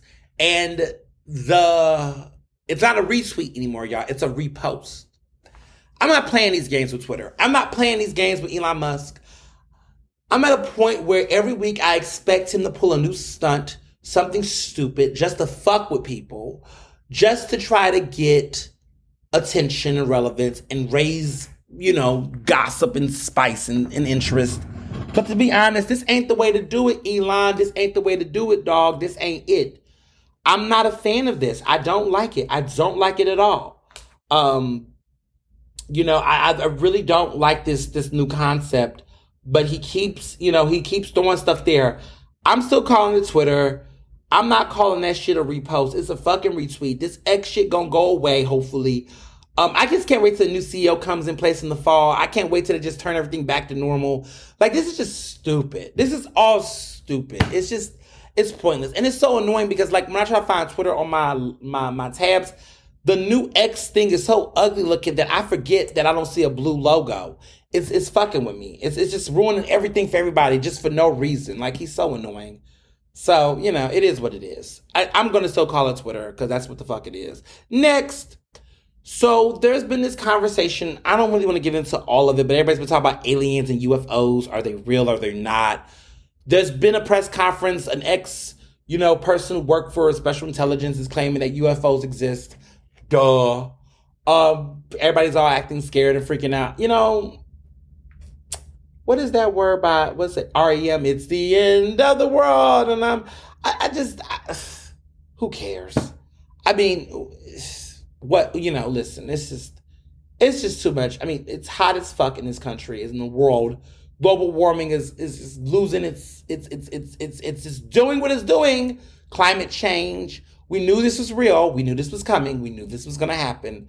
Um, you know, I, I just, you know, it's so funny to me because everybody's like, oh, you know, UFOs are real and people are like believing UFOs are real. But, but do y'all know that, you know, climate change is real? Are we going to act on that? Because uh, we could act on a lot of things. Do we know that racism exists? You know, we could act on that. Don't come here talking about some UFOs exist to me when you could believe that because he has evidence. But there's evidence that climate change exists, and y'all don't read that shit. There's evidence that Meg Thee Stallion wasn't isn't lying and not lying, but you know you don't care about the evidence. There's, there's evidence that you know slavery exists, the Holocaust exists, but you know you, you don't care about that. There's a lot of evidence out there for a lot of things. You know, there's evidence that you know, an increase in LGBTQ rights does not lead children turning gay. But, you know, whatever. There is an increase in reality that, you know, two same gender people getting married and loving each other does not have no material impact on your fucking cishet marriage. No, no, no none. So, yeah, it's, it's a lot of things that have evidence, but people choose to pick what evidence they want to read and what they don't want to read. So there we have it. Now, I got to give a shout to Viola Davis. There's been a lot of talk about the writer's strike. Here's an update. Or an actor's strike. Actors are on strike, okay, with SAG AFTRA. The Emmys will not be airing on September 18th. The primetime Emmys. The primetime Emmys, not other Emmys that may be going on, but the primetime Emmys will not be airing on the 75th annual Primetime Emmy Awards will not be on September 18th. We don't know when they're going to air, but they will air because it's the 75th anniversary, which makes it a big goddamn deal. Um, they cannot skip this year because it's the anniversary year, so they have to do it. I've been hearing from sources close to the situation that the Emmys want to have it in November, but network stations, according to Deadline, Hollywood Reporter, and these other publications have been talking about it, they want to have it in January. But I think the hard part is if you have it in January, you expect the Emmys to take place in September. And if there's two Emmy Awards in one year, that might just confuse consideration and everything else. So I could get a little sticky. I, I don't know where I stand on it. But at the end of the day, it all determines on if the writer's strike and the, and the, and the actor strike is going to get enough energy to get a deal by then because right now we don't know. So Viola Davis is in a film that got waivers, independent film that she's doing with Amazon. But in solidarity with the actors on strike, she refused to keep filming. So there has been some exemptions and waivers given to certain films and projects if they're if they're independent in a certain type of way. But some people would still consider that scabbing. So Sarah, Sarah Silverman, who I don't listen to for anything, but she made a, a really good point where she's like saying like all these like actors, these Hollywood actors who are in these indie type of films that want to still produce their films, they're taking these little waivers. You know, it's cowardly, she feels, because she's like, you need to be in solidarity. And at the end of the day, the whole point is to do a real strike to make these studios have to pay. Asking for waivers doesn't, it, it, it weakens the overall thing. And Viola Davis gets this. And even though they got a waiver, she's not doing it. Shout out to Viola Davis. Thank you for taking a stand. Um, but let me tell you, some people out here like The Rock, you know, The Rock out here doing some big things. You know, there's been there's been chatter that he is is is is dropping some big bank um to really push about it. Um, you know, you know, it, it's it's some chatter that he might be putting some money down to really um, stop some of this, you know, to really pay actors or keep production going on some of his movies. That's what some people are saying. Um, but it, you know, I, I haven't. I mean, I've heard whispers about this because um, he is worth a lot of money. Um, he is worth a lot of money. Now, from what I'm hearing, it seems like he might be, um, but we don't know. But there's the speculation that he was going to pour in some money to really help some of the stuff going on, but you know, we'll we'll see we'll see what happens. But you know, it right now I'm in solidarity with the strike. I think the strike, you know, is a wake up call because really it's laying the foundation for what's happening across the country. So when we see other, you know, major cities, uh, major industries outside of Hollywood stepping up to speak out against this type of stuff, it sends a message loud and clear um, that this isn't it. So, just putting it out there.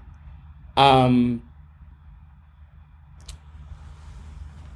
celebrity divorces. You know, it's been a, it's been a summer of celebrity divorces. I must say, um, we have seen you know um, a, you know a lot of divorces, um, and it, it's been you know it's been hard, you know, some of these divorces. But the big one that shocked me, clutched my pearls, didn't see it coming. Tina and Richard Lawson. Tina Knowles Beyonce's mother, and Richard Lawson, who is a uh, soap opera actor, but he's also the the father of Bianca Lawson, the ageless, beautiful black actress who was in Queen Sugar. Okay, um, she was also in um, Save the Last Dance, Buffy the Vampire Say, uh, Slayer. Um, she's a big deal. You know, she's in a lot of shows. She was in Saved by the Bell, The New Class, Good Behavior, Little Liars. She was in Rogue.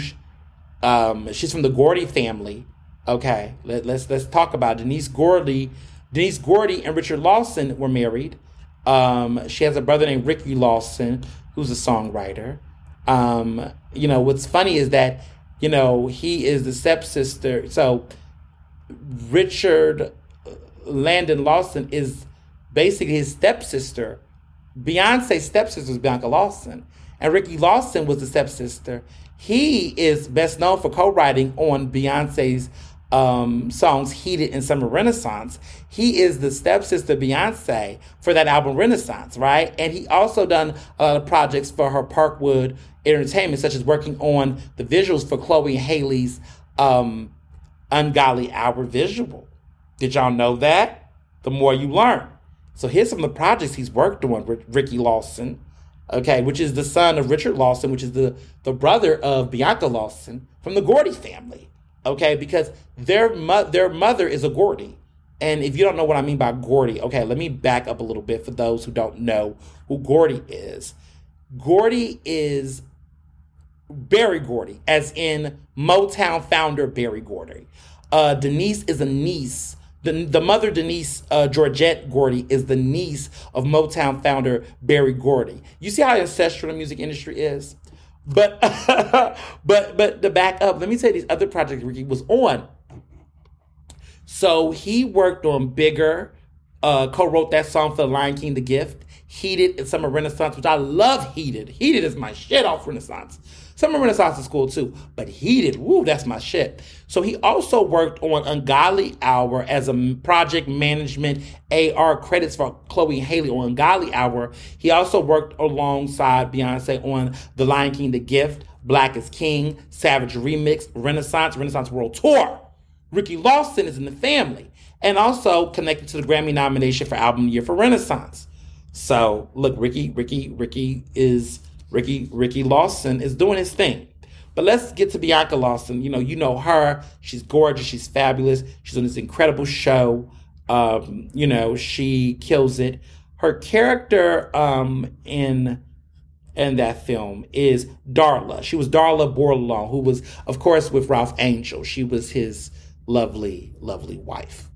She was in Teen Wolf, Vampire Diaries, The Secret Life of American Teenagers. Let me tell you about uh, Bianca Lawson. She's 44 years old, but she's been playing teenagers her entire career, which is no shade. Get the money, baby, and black don't crack. But she is a fascinating person. But the father, let's get to the tea about Richard Lawson and Tina. I don't have no idea why they divorced. We don't know. They just filed for divorce, uh, you know, and the streets have been talking. And there's been signs apparently that they had problems. Now, because I love research, I'm going to play you all a couple of interesting clips that may have shown that the writings are on the wall. Tune in here. Let me play it. Mm-mm-mm. Type of man I wanted. I prayed for the type of man I wanted, and I got pretty much that. Is he perfect? Absolutely not. But you know, no. he has a lot of the qualities. No, no, he has a lot of the qualities that uh, that I love, and we're having a really good time, and I'm enjoying life. So there is hope, women, ladies. Type of man I. Woo! The rise was on the wall. You know, she had to let them know he's not perfect, and he looked like no. Now, did you hear him in the background saying no? He said no. The right that the streets was walking. They were talking about this Richard Lawson. You know, why was there problems? Did we know there was problems? What was going on? Why was that why was she saying this about him? Why was she calling him out? It was interesting to see that clip. But you know, was it that big of a deal? No, because none of these people are perfect. Nobody's partners is perfect. I don't know why people have to say if the person's perfect or not. If, you, if they're good for you, they're good for you, baby. You don't have to do all that extra. But Miss Miss Tina has said some things. Now, let me get into the mess that's been going on, the tea that's been going on since the situation. You know, one of the issues that happened is that apparently he has now deactivated his Twitter, Richard Lawson, because there had been some people who have looked and scrolled down and saw him liking a lot of inappropriate, highly sexual um, posts um, from other women, you know, whether it was adult entertainment. And listen, there's no judgment. You know, you don't know what kind of relationship they had. Maybe it was something that was sexual, maybe it was not. Um, you know, we don't know what was causing a lot of the the things that we were seeing and you know what what was going on. Maybe had a you know I don't want to say that open relationship. I don't know, but it was very uh, the posts in question were very um, suggestive that he was liking, and uh, you know, who knows? You know, did that play a factor? We don't know. Also, you know, earlier about a month ago, a couple of weeks back, there was an interesting, disturbing robbery at the Knowles residence where they said Tina's Knowles, um, her uh, safe, her, her her safe where she keeps some valuable things, over a million dollars worth of items in her safe she's they said it got taken out and robbed from her house. And of course, when a safe is taken out and robbed from one's residence, and it appears to be done in a way that doesn't seem to be a massive burglary, it looks like an inside job. And one has to then question, well, who was in that house? Who had access to that? Kind of like Beyonce's mother's house got robbed that's just really weird. Now, I'm not saying that it's correlated to her breakup with Richard Lawson, but it just seems like, you know, our, our, our one of our favorite, you know, Hollywood mothers have had it hard in the last couple of weeks. So, you know, you have this safe stolen a couple of weeks back, you're in a divorce, and then we find out that the man that you're with was liking a lot of interesting hypersexual types of pornographic imagery on, on his Twitter account in a way that is public, th- that is that is saying a lot. So, you know, I'm not judging or saying people should think a certain way or whatever, but I must say it is quite an interesting situation to be in when you have that many people, you know, together. So,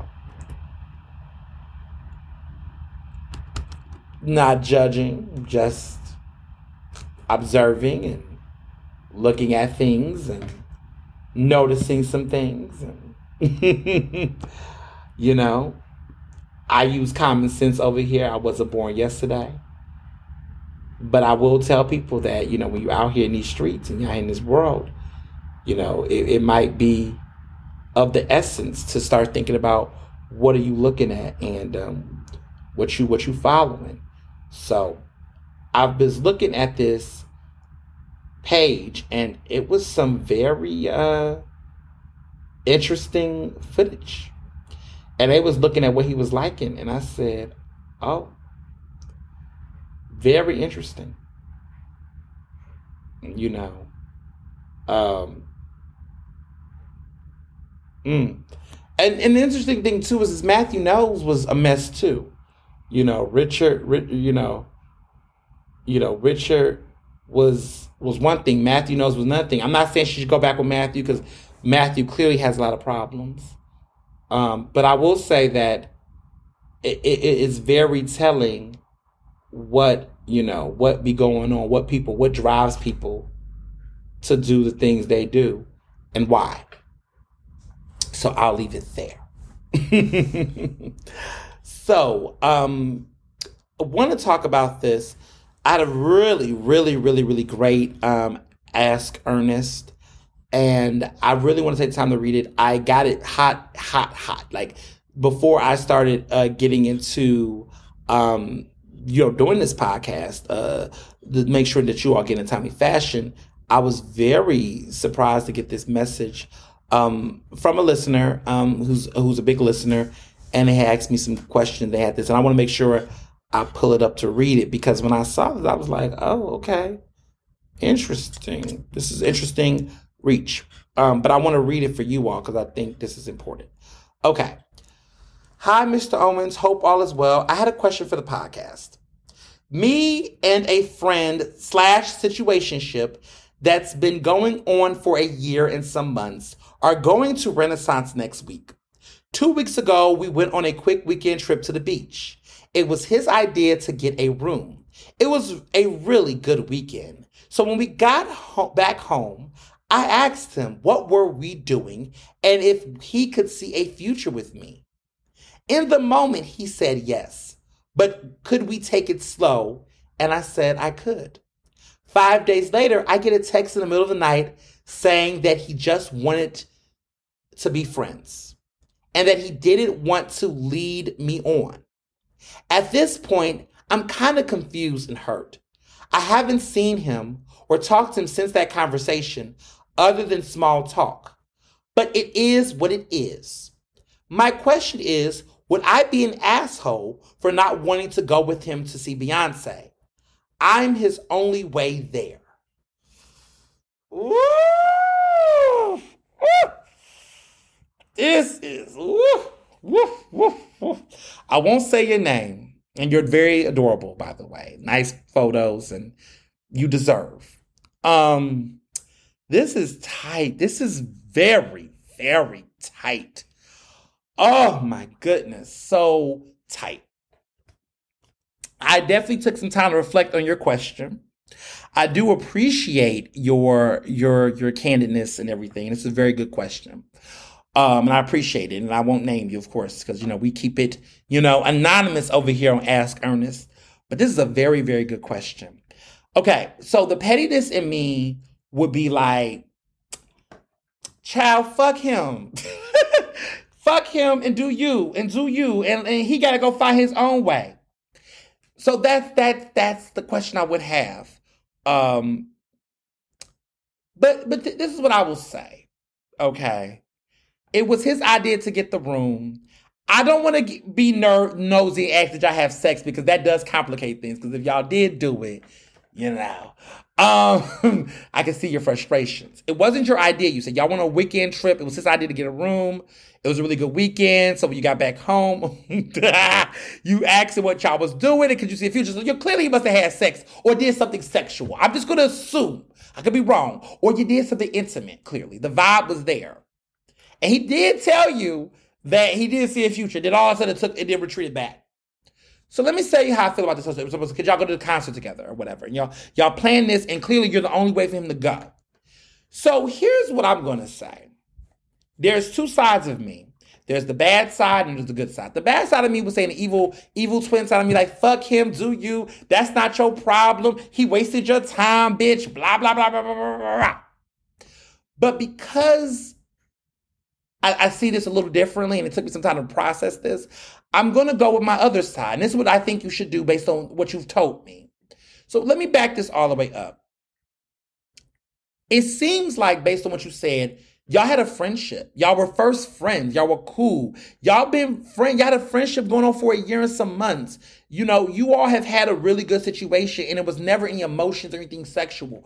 You might have had a crush on him and maybe, you know, he didn't know that or whatever, but y'all was friends and y'all had a cool connection and something happened, right? One weekend and you, you, you got your hopes up and your feelings up. But let me say this to you. Y'all have been friends for a long time, you know, for about a year. Y'all have been cool. It's been a cool situation. And honestly, you, you know, you've been doing you, he's been doing him it is what it is. Y'all had a weekend where something went down, okay? And at the end of the day, you know, you asked and he said he could take it slow. You accepted that, right? You you could have said, nah, I want I, I don't know if that's good enough for me, but you said okay, right? And then he turned around and thought about a little bit more and said, you know, he just kind of want to be friends. We don't know why he just want to be friends. Maybe you was getting a little too. Maybe even though he said we said you got a little bit, you you, you know you was falling in love a little strong, and you have a right to. I'm not denying that I've been there. Maybe it just felt all too once. Maybe he just was scared that maybe doing this was gonna ruin the friendship and maybe ruin everything. And he really wants a friend. Maybe he's not in the place to. Let me tell you something about dodging bullets. Because a lot of times we can't dodge bullets. Sometimes stuff is so much in our face, we so naive, we wait later. If he's telling you for whatever reason that he just want to be friends, don't deny that. Listen, I've learned in life, don't force nothing. If he is telling you that, that means he's looking at himself and knowing something about himself that maybe you don't know. Or maybe there's a situation that you don't need to be the middle, caught in the middle of, and maybe he cares about you so much that he don't want to put you through whatever other shit he got going on. Because remember, before y'all did that weekend trip, he might have a situation. Maybe you know about, maybe he don't. But maybe he had a whole world that got weird. And then in a moment of his feelings and emotions, he made promises or or said things that at the time felt good. But then when he was honest with himself and maybe considering you, he might have said to himself, you know what?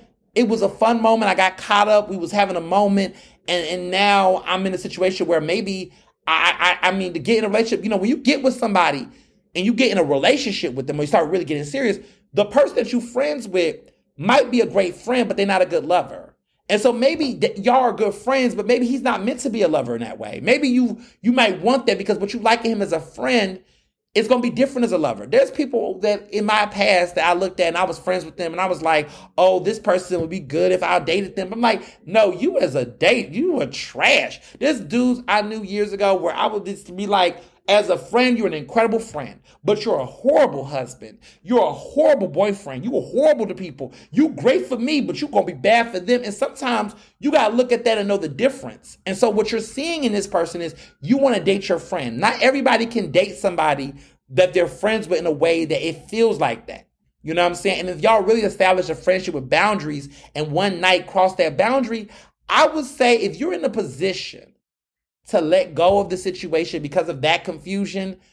I don't know. I, I don't. I don't say I want. To, I don't want you to torture yourself, but I think that it shouldn't be so quick to cut everything off and end everything at that because then it makes it seem like you was capped the whole time. You was fraud the whole time. You was only with that person to get to an end to a means, and I don't like people like that because I didn't see people get girl, be friends with girls. Oh, this used to happen to my friends for years where they'd be nice to the, the dude be nice to the girl and say he a friend and then he get a little tipsy, a little comfortable and then finally he want to make a move and she in the moment and she bored and she, mm-hmm, be bored in the moment, do some dumb shit and wake up and be like, you know what? I should never did that because you was bored and you was hungry, eh, horny and you was making some dumb decisions. That happens what I'm asking and I'm putting on to you to consider is is this a situation where you feel like whatever that feeling, that hurt that you feel, that this should just kill everything. Fuck him for life. I feel like y'all been friends for too long for you throw it in the garbage. I really think what you should do is use the Renaissance situation as an opportunity to follow up and have that conversation. So I have a third, I have a theory about this, and it might be a little nasty, but I have a thought. So part of me feels like, in some sense, Y'all gonna go to the, the, Renaissance thing. You're gonna have fun again. He needs a friend right now. You want him as your friend. Don't act like you don't like him as a person outside of this situation. But like maybe it's a situation where, where y'all go as friends and you there. And clearly he wants to still be friends with you. Clearly he still likes you. Respect the consent and the boundaries. Maybe, you know, or should there be a punishment? Didn't regret it all. So, that be the thing. I don't know. I, I, I think, you know, but here's my plan. Go to Renaissance with him. Be a good friend. Exhibit good behavior. You don't know what he's going through. You don't know what could be happening. Get to the bottom of the situation. No pun intended. But get to the bottom of the situation. Come out on top. Um, but but but go to the concert, have a good time, live your life, have it with your friend. You don't want to go by yourself. You don't want to do that like that, and you don't want to be because in the back of your mind, if you don't bring him, you being mean, you know that he's going, it's going to be on your mind the whole time at the concert. So go with him because that was the plan. Have a good time. And then after the show, don't go to a private room with him. Don't get a room with him because clearly, clearly it's giving. It, it, mm, it's giving. Don't do that. Or if you do,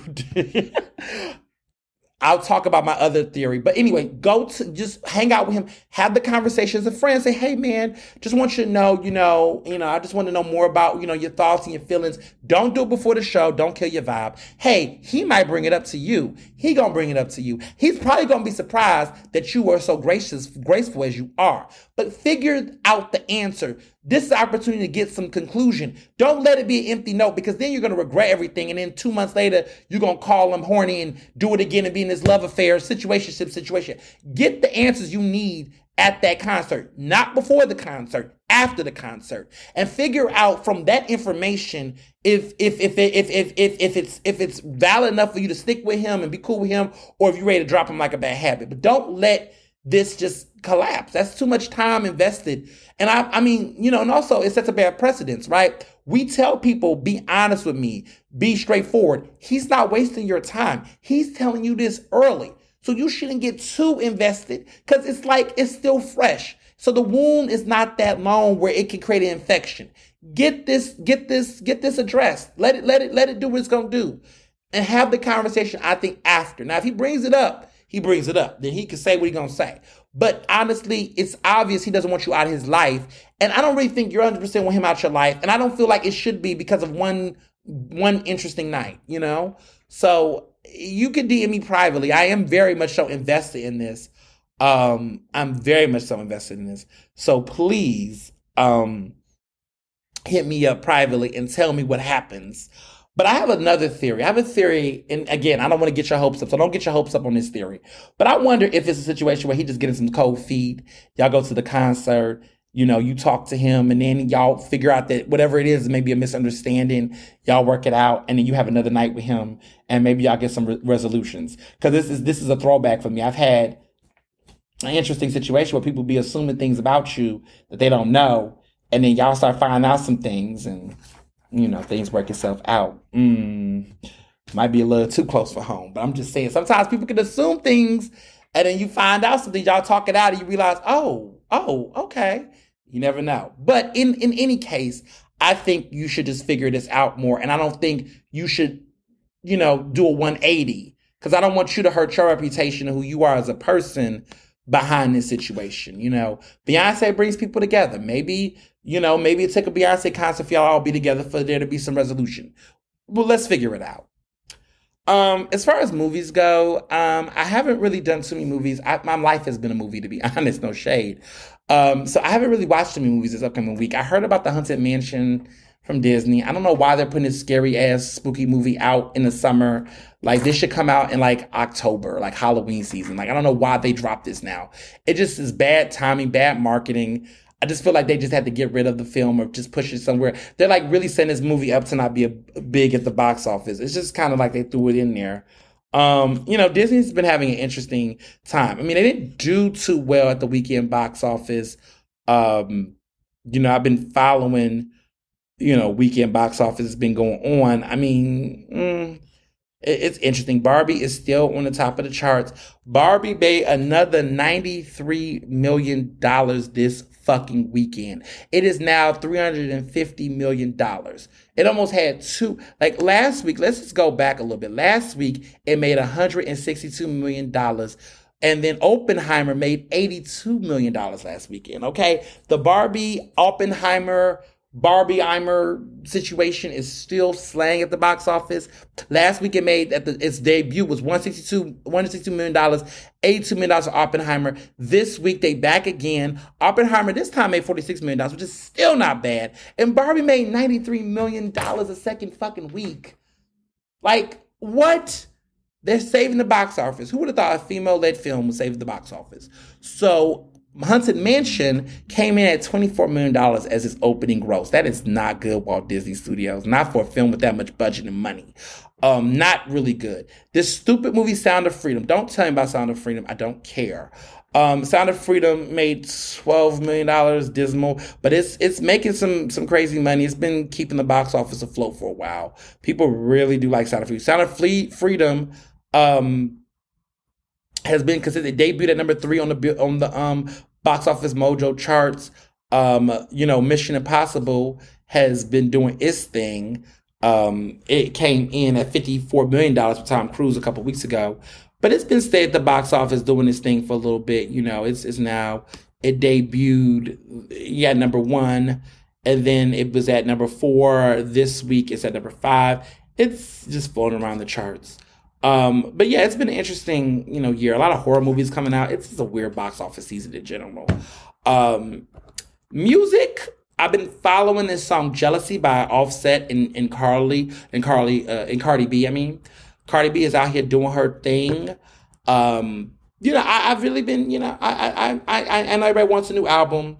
You know, good, you know, Joe, Amanda's fiance, my, my, you know, my interesting future Stan um co-stand i would say because i stand for future too. Judge judge your cat don't judge me.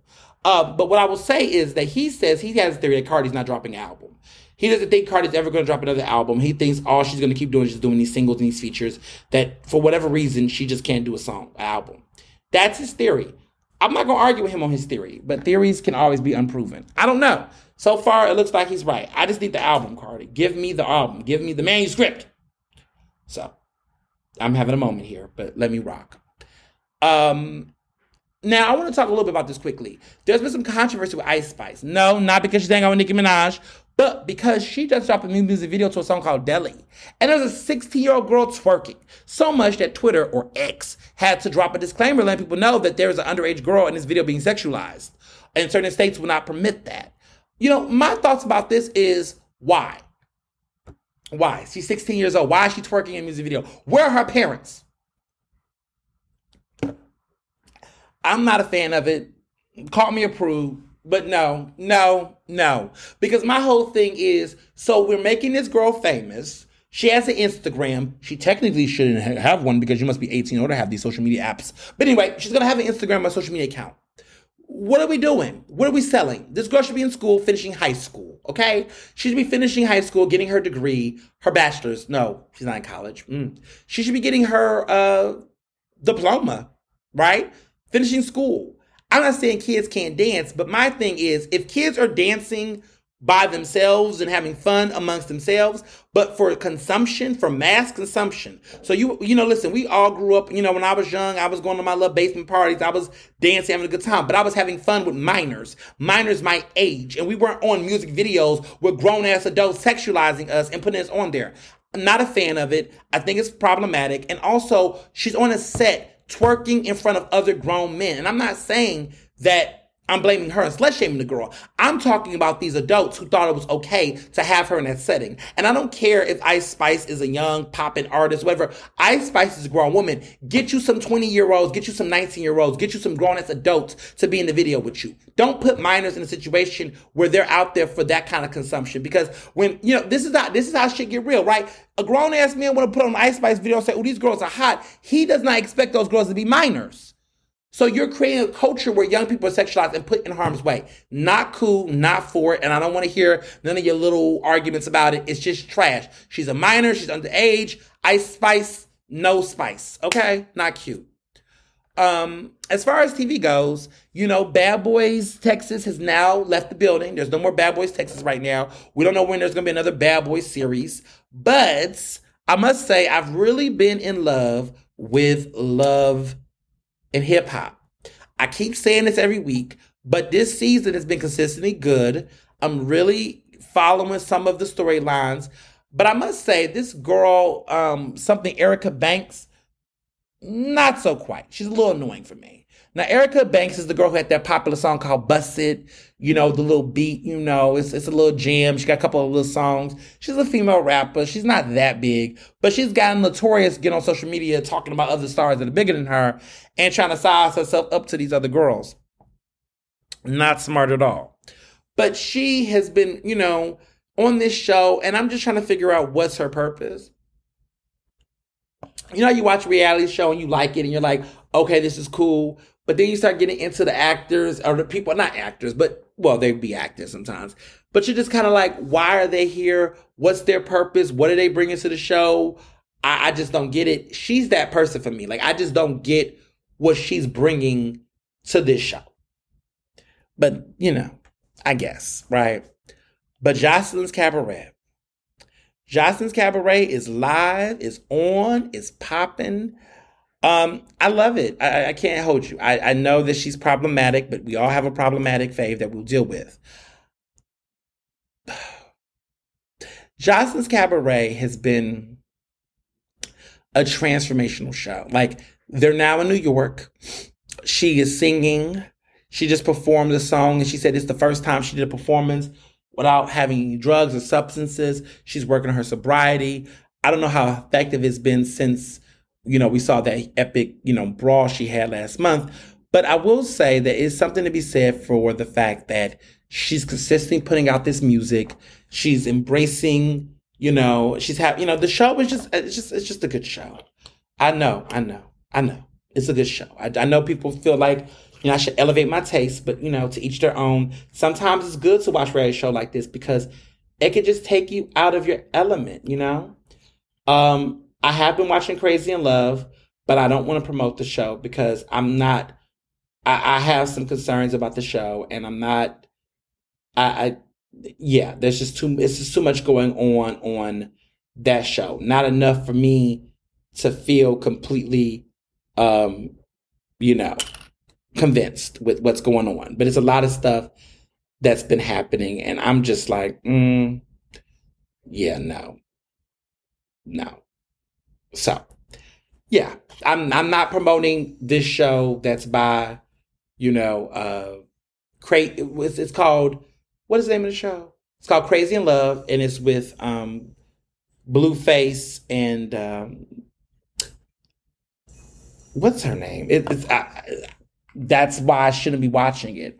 But Blueface is um, on the show, the rapper who had the show Thotiana, and Christian Blue, who's his girlfriend, who has a song that's more fly than his, and it's hurting his insecurities. You know, the song, it's a vibe, you know, it's a vibe all the time. Great song. But no, no, no long story short, you know, I, you know, I'm, I'm just observing it. So, this upcoming week, it's a week of food. I'm going out and trying some new spots and having some fun with food this week, this upcoming week. Um, but of course, I have to address the elephant in the room. Not really elephant at this point. But here's some things I want you to know because this is all going to go down before the next episode of Ernestly Speaking. So I definitely want to talk to y'all about it and, you know, and let y'all know what's going on in these streets. So as you all know, this week is the NABJ convention. This is my first NABJ convention in nearly a how many years? Seven years. I've gone consecutively. This is the first convention that I'm not going to because, as you all know, that earlier this year I was banned. If you want to know more about the details about that particular situation from NABJ, please listen to the special episode, special edition of Emergency Speaking, uh, season four, um, my unprecedented ousting from NABJ, that episode. Go back and listen to it in its totality. It's less than an hour long, and I talk all about that and all about that episode alone about the tea with it. So I, I have nothing to do with. Um, I mean, I'm not going to tell all that story, but I want to bring it on to perspective. Why this what, what I'm about to bring up now. So this week, the NABJ convention is taking place in Birmingham, Alabama. Um, it's going to be some interesting journalists from across the country. It's going to be there. Um, NABJ right now, the National Association of Black Journalists, is in controversy. There's a lot of headlines going about this convention. For starters, about two weeks ago, it came out that the National Hispanic Association of uh, the National Association of Hispanic Journalists at NABJ, right, normally have joint conventions. Last year they had one in Vegas. Before that, they had in DC. 2024 was supposed to be the year to do a joint convention. Well, the two have split right before the year, and there is speculation that there that, that split wasn't friendly. Um, NABJ is going to do Chicago solo, which could have a financial impact on them. And NAHJ, um, the National Association of Hispanic Journalists, they're going to be having theirs in Los Angeles, California, in Hollywood next year. So you can guess which one I'm probably going to be going to. Anyway, they're going to be having their convention separately. Um, this is coming on the eve of next year. NAHJ is turning 40 years old, so they're going to turn this and spin it into a 40th anniversary celebration. NABJ is trying to spin it into a kickoff to their 50th anniversary. Now, you know, I'm the president of the Philadelphia Association, which is America's first Black journalism association, and that's a fact. Um, we were founded before NABJ and we were founded in we were we got together in 1973 but we were established officially in 1974. So next year will be our official 50th anniversary. So we're gonna have a big old bash. Um, all of that being said, um, there are a lot of candidates going up for election. So there is this year we're gonna have a brand new president that's gonna start. Uh, Tre'vell Anderson uses they them pronouns. They identify as non-binary and transgender. They are running against, and they're a millennial in their early 30s. I've worked with them at the uh, the NABJ LGBTQ task force. We were co-chairs together. They're going against Ken Lemon, who is a longtime veteran journalist, who's currently the vice president of broadcast for NABJ. Tre'vell is the Region 4 director, which encompasses Vegas, Arizona, LA, California, all that. They encompass um, their leadership encompasses that. So they're both on the NABJ board. Ken is on executive board. Well, they're running right now, and the race is very heated. A lot of a lot of contention on both sides. People are very much paying attention to this election. You know, personally, if I could vote, I would vote for Tre'vell in a heartbeat. Um, I think they're just ready for the job. I think that they're going to move the organization forward. I think they have progressive views. I think they have views that will support people that look like me and the future of journalism overall. They see this as an industry that needs change and reform. I personally believe that Ken is somebody who is just plain on missionary with it. He is a traditionalist. He is somebody who is just going to be focused on, you know, keeping things the way they are. He doesn't really see the problems. He doesn't even talk about problems. He doesn't even say this is a problem. He just kind of just go with the flow. He's just he he's just nilly willy. It's just going to be the same old same old with him. One of the things that have been brought up is where do I stand on the amendments? My stance on the amendments is that a lot of them I find them to be very problematic and um, undemocratic. But there's one particular amendment that I want to bring up today that I think we should all be just keeping prayer and hoping that doesn't get passed. Um, I talked about a little bit earlier a couple of weeks ago, but I want to bring it up now um, in retrospect or current. Um, there is an amendment right now being proposed by the NABJ elected, elected leadership to the membership. And this proposal is requires a two third vote by all um, NABJ voters who are voting. This is an amendment. It's kind of like when you go to city council and you vote for the, the elected officials and then there's ballot questions. This is like a ballot question. So one of the, the amendments is basically asking that in future situations, in meaning after the date to which this is enforced, that moving forward, any NABJ member who is up to be banned by the organization um, must be given the opportunity to file for the right to appeal and also to file to speak before the NABJ board directors to state their claim or make their case. That's part of it. And then the second part is is that once all measures have been executed or done and dealt with, that any decision made from the board at that point is final and that's it. No other boards, past, present, future, whatnot, can reverse the decision that's made by the current board in place once they make an agreement on what the decision is. So if they decide to ban somebody no other the board after them cannot make the decision or reverse that decision. So that's the amendment. Let me tell you, th- this amendment was inspired by my ousting because I was the first member in NABJ history to be banned. Um, there's no documented history of NABJ banning anybody else. And this might shock some of you because in this organization, there have been people who've sexually harassed people, have stolen from chapters and people. There's been people who have, um, you know, have been verbally abusive, hostile. There's been physical violence and fights. There's been all kind of issues um, that have happened in this organization that's been known about. And I did none of that. I never stole from anybody. I never sexually harassed anybody. I never um, abused or verbally abused. I never stole anything. I never done anything of that magnitude um, while I was a, a, member of NABJ.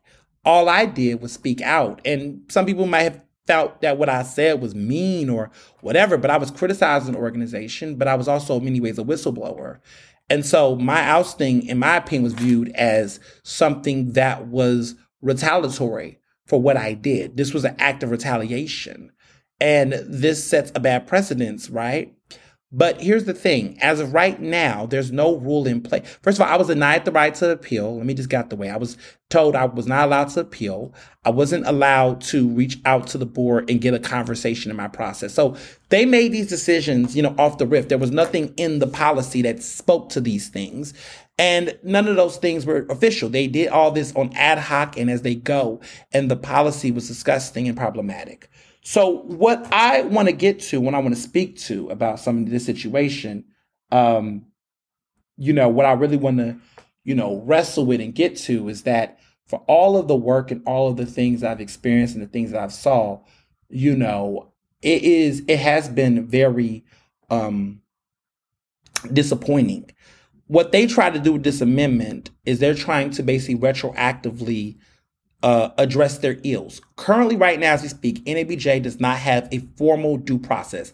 I was denied a due process when I was battling them over my membership status. Um, there was no due process. And now they're trying to retroactively apply a due process that will benefit future members who might be in this situation, but does not benefit me. And they're also trying to in the process of doing this, conceal and lock the decision that was happening to me in the process. So two things are happening at once. One is that I feel like, like basically with this policy, is that they're acknowledging Ernest didn't get a due process. And so we need to make sure future members don't have that problem.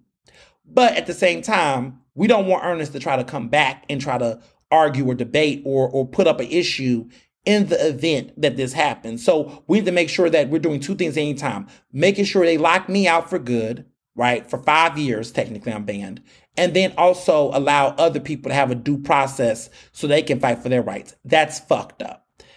I've traveled across the country and I've spoken to different leaders and different people uh, that's affiliated with NABJ. And I've been told from many of them that they are doing everything in their power to discourage this vote and to kill it. I'm I'm I'm I'm, I'm cautiously optimistic that two thirds of the membership will not vote for this, but you just never know, right? But I'm saying that we are all on the edge of our seat awaiting this decision like a Supreme Court decision. We'll find out like Friday evening and we'll find out what the results are and what will happen. But if it but if they do if the decision fails, if this this will be a landmark like big deal, then that means that one I have a second shot to make the case and my team and other people will be looking at, you know, what are allowed to me because at this point, NABJ will have acknowledged that they did not do a due process, which means it opens up the door for them to revisit what they did to me. Now, who's the thing? I could apply to appeal, make my case, do stuff, but I'll have a new board. There'll be new leadership at the board. There'll be more people that are able to push against this. And there could be some new persuasion to really change the out the offset of this. So we'll see what's going to happen. But it would be great to see the membership take a loud stance and reverse this decision. So we'll see what happens. But it's going to be a very interesting week overall. I got so much stuff I'm looking forward to. And, you know, as always, be well and be best. Ernestly Speaking is recorded in Philadelphia, Pennsylvania, and can be found on Apple Podcasts, Google Podcasts. To stay up to date with the latest on the show, follow me on Facebook, Twitter, and Instagram at Mr. Ernest Owens. Use the hashtag Ernestly Speaking to tell me what you thought about this episode and check out my website at ernestowens.com.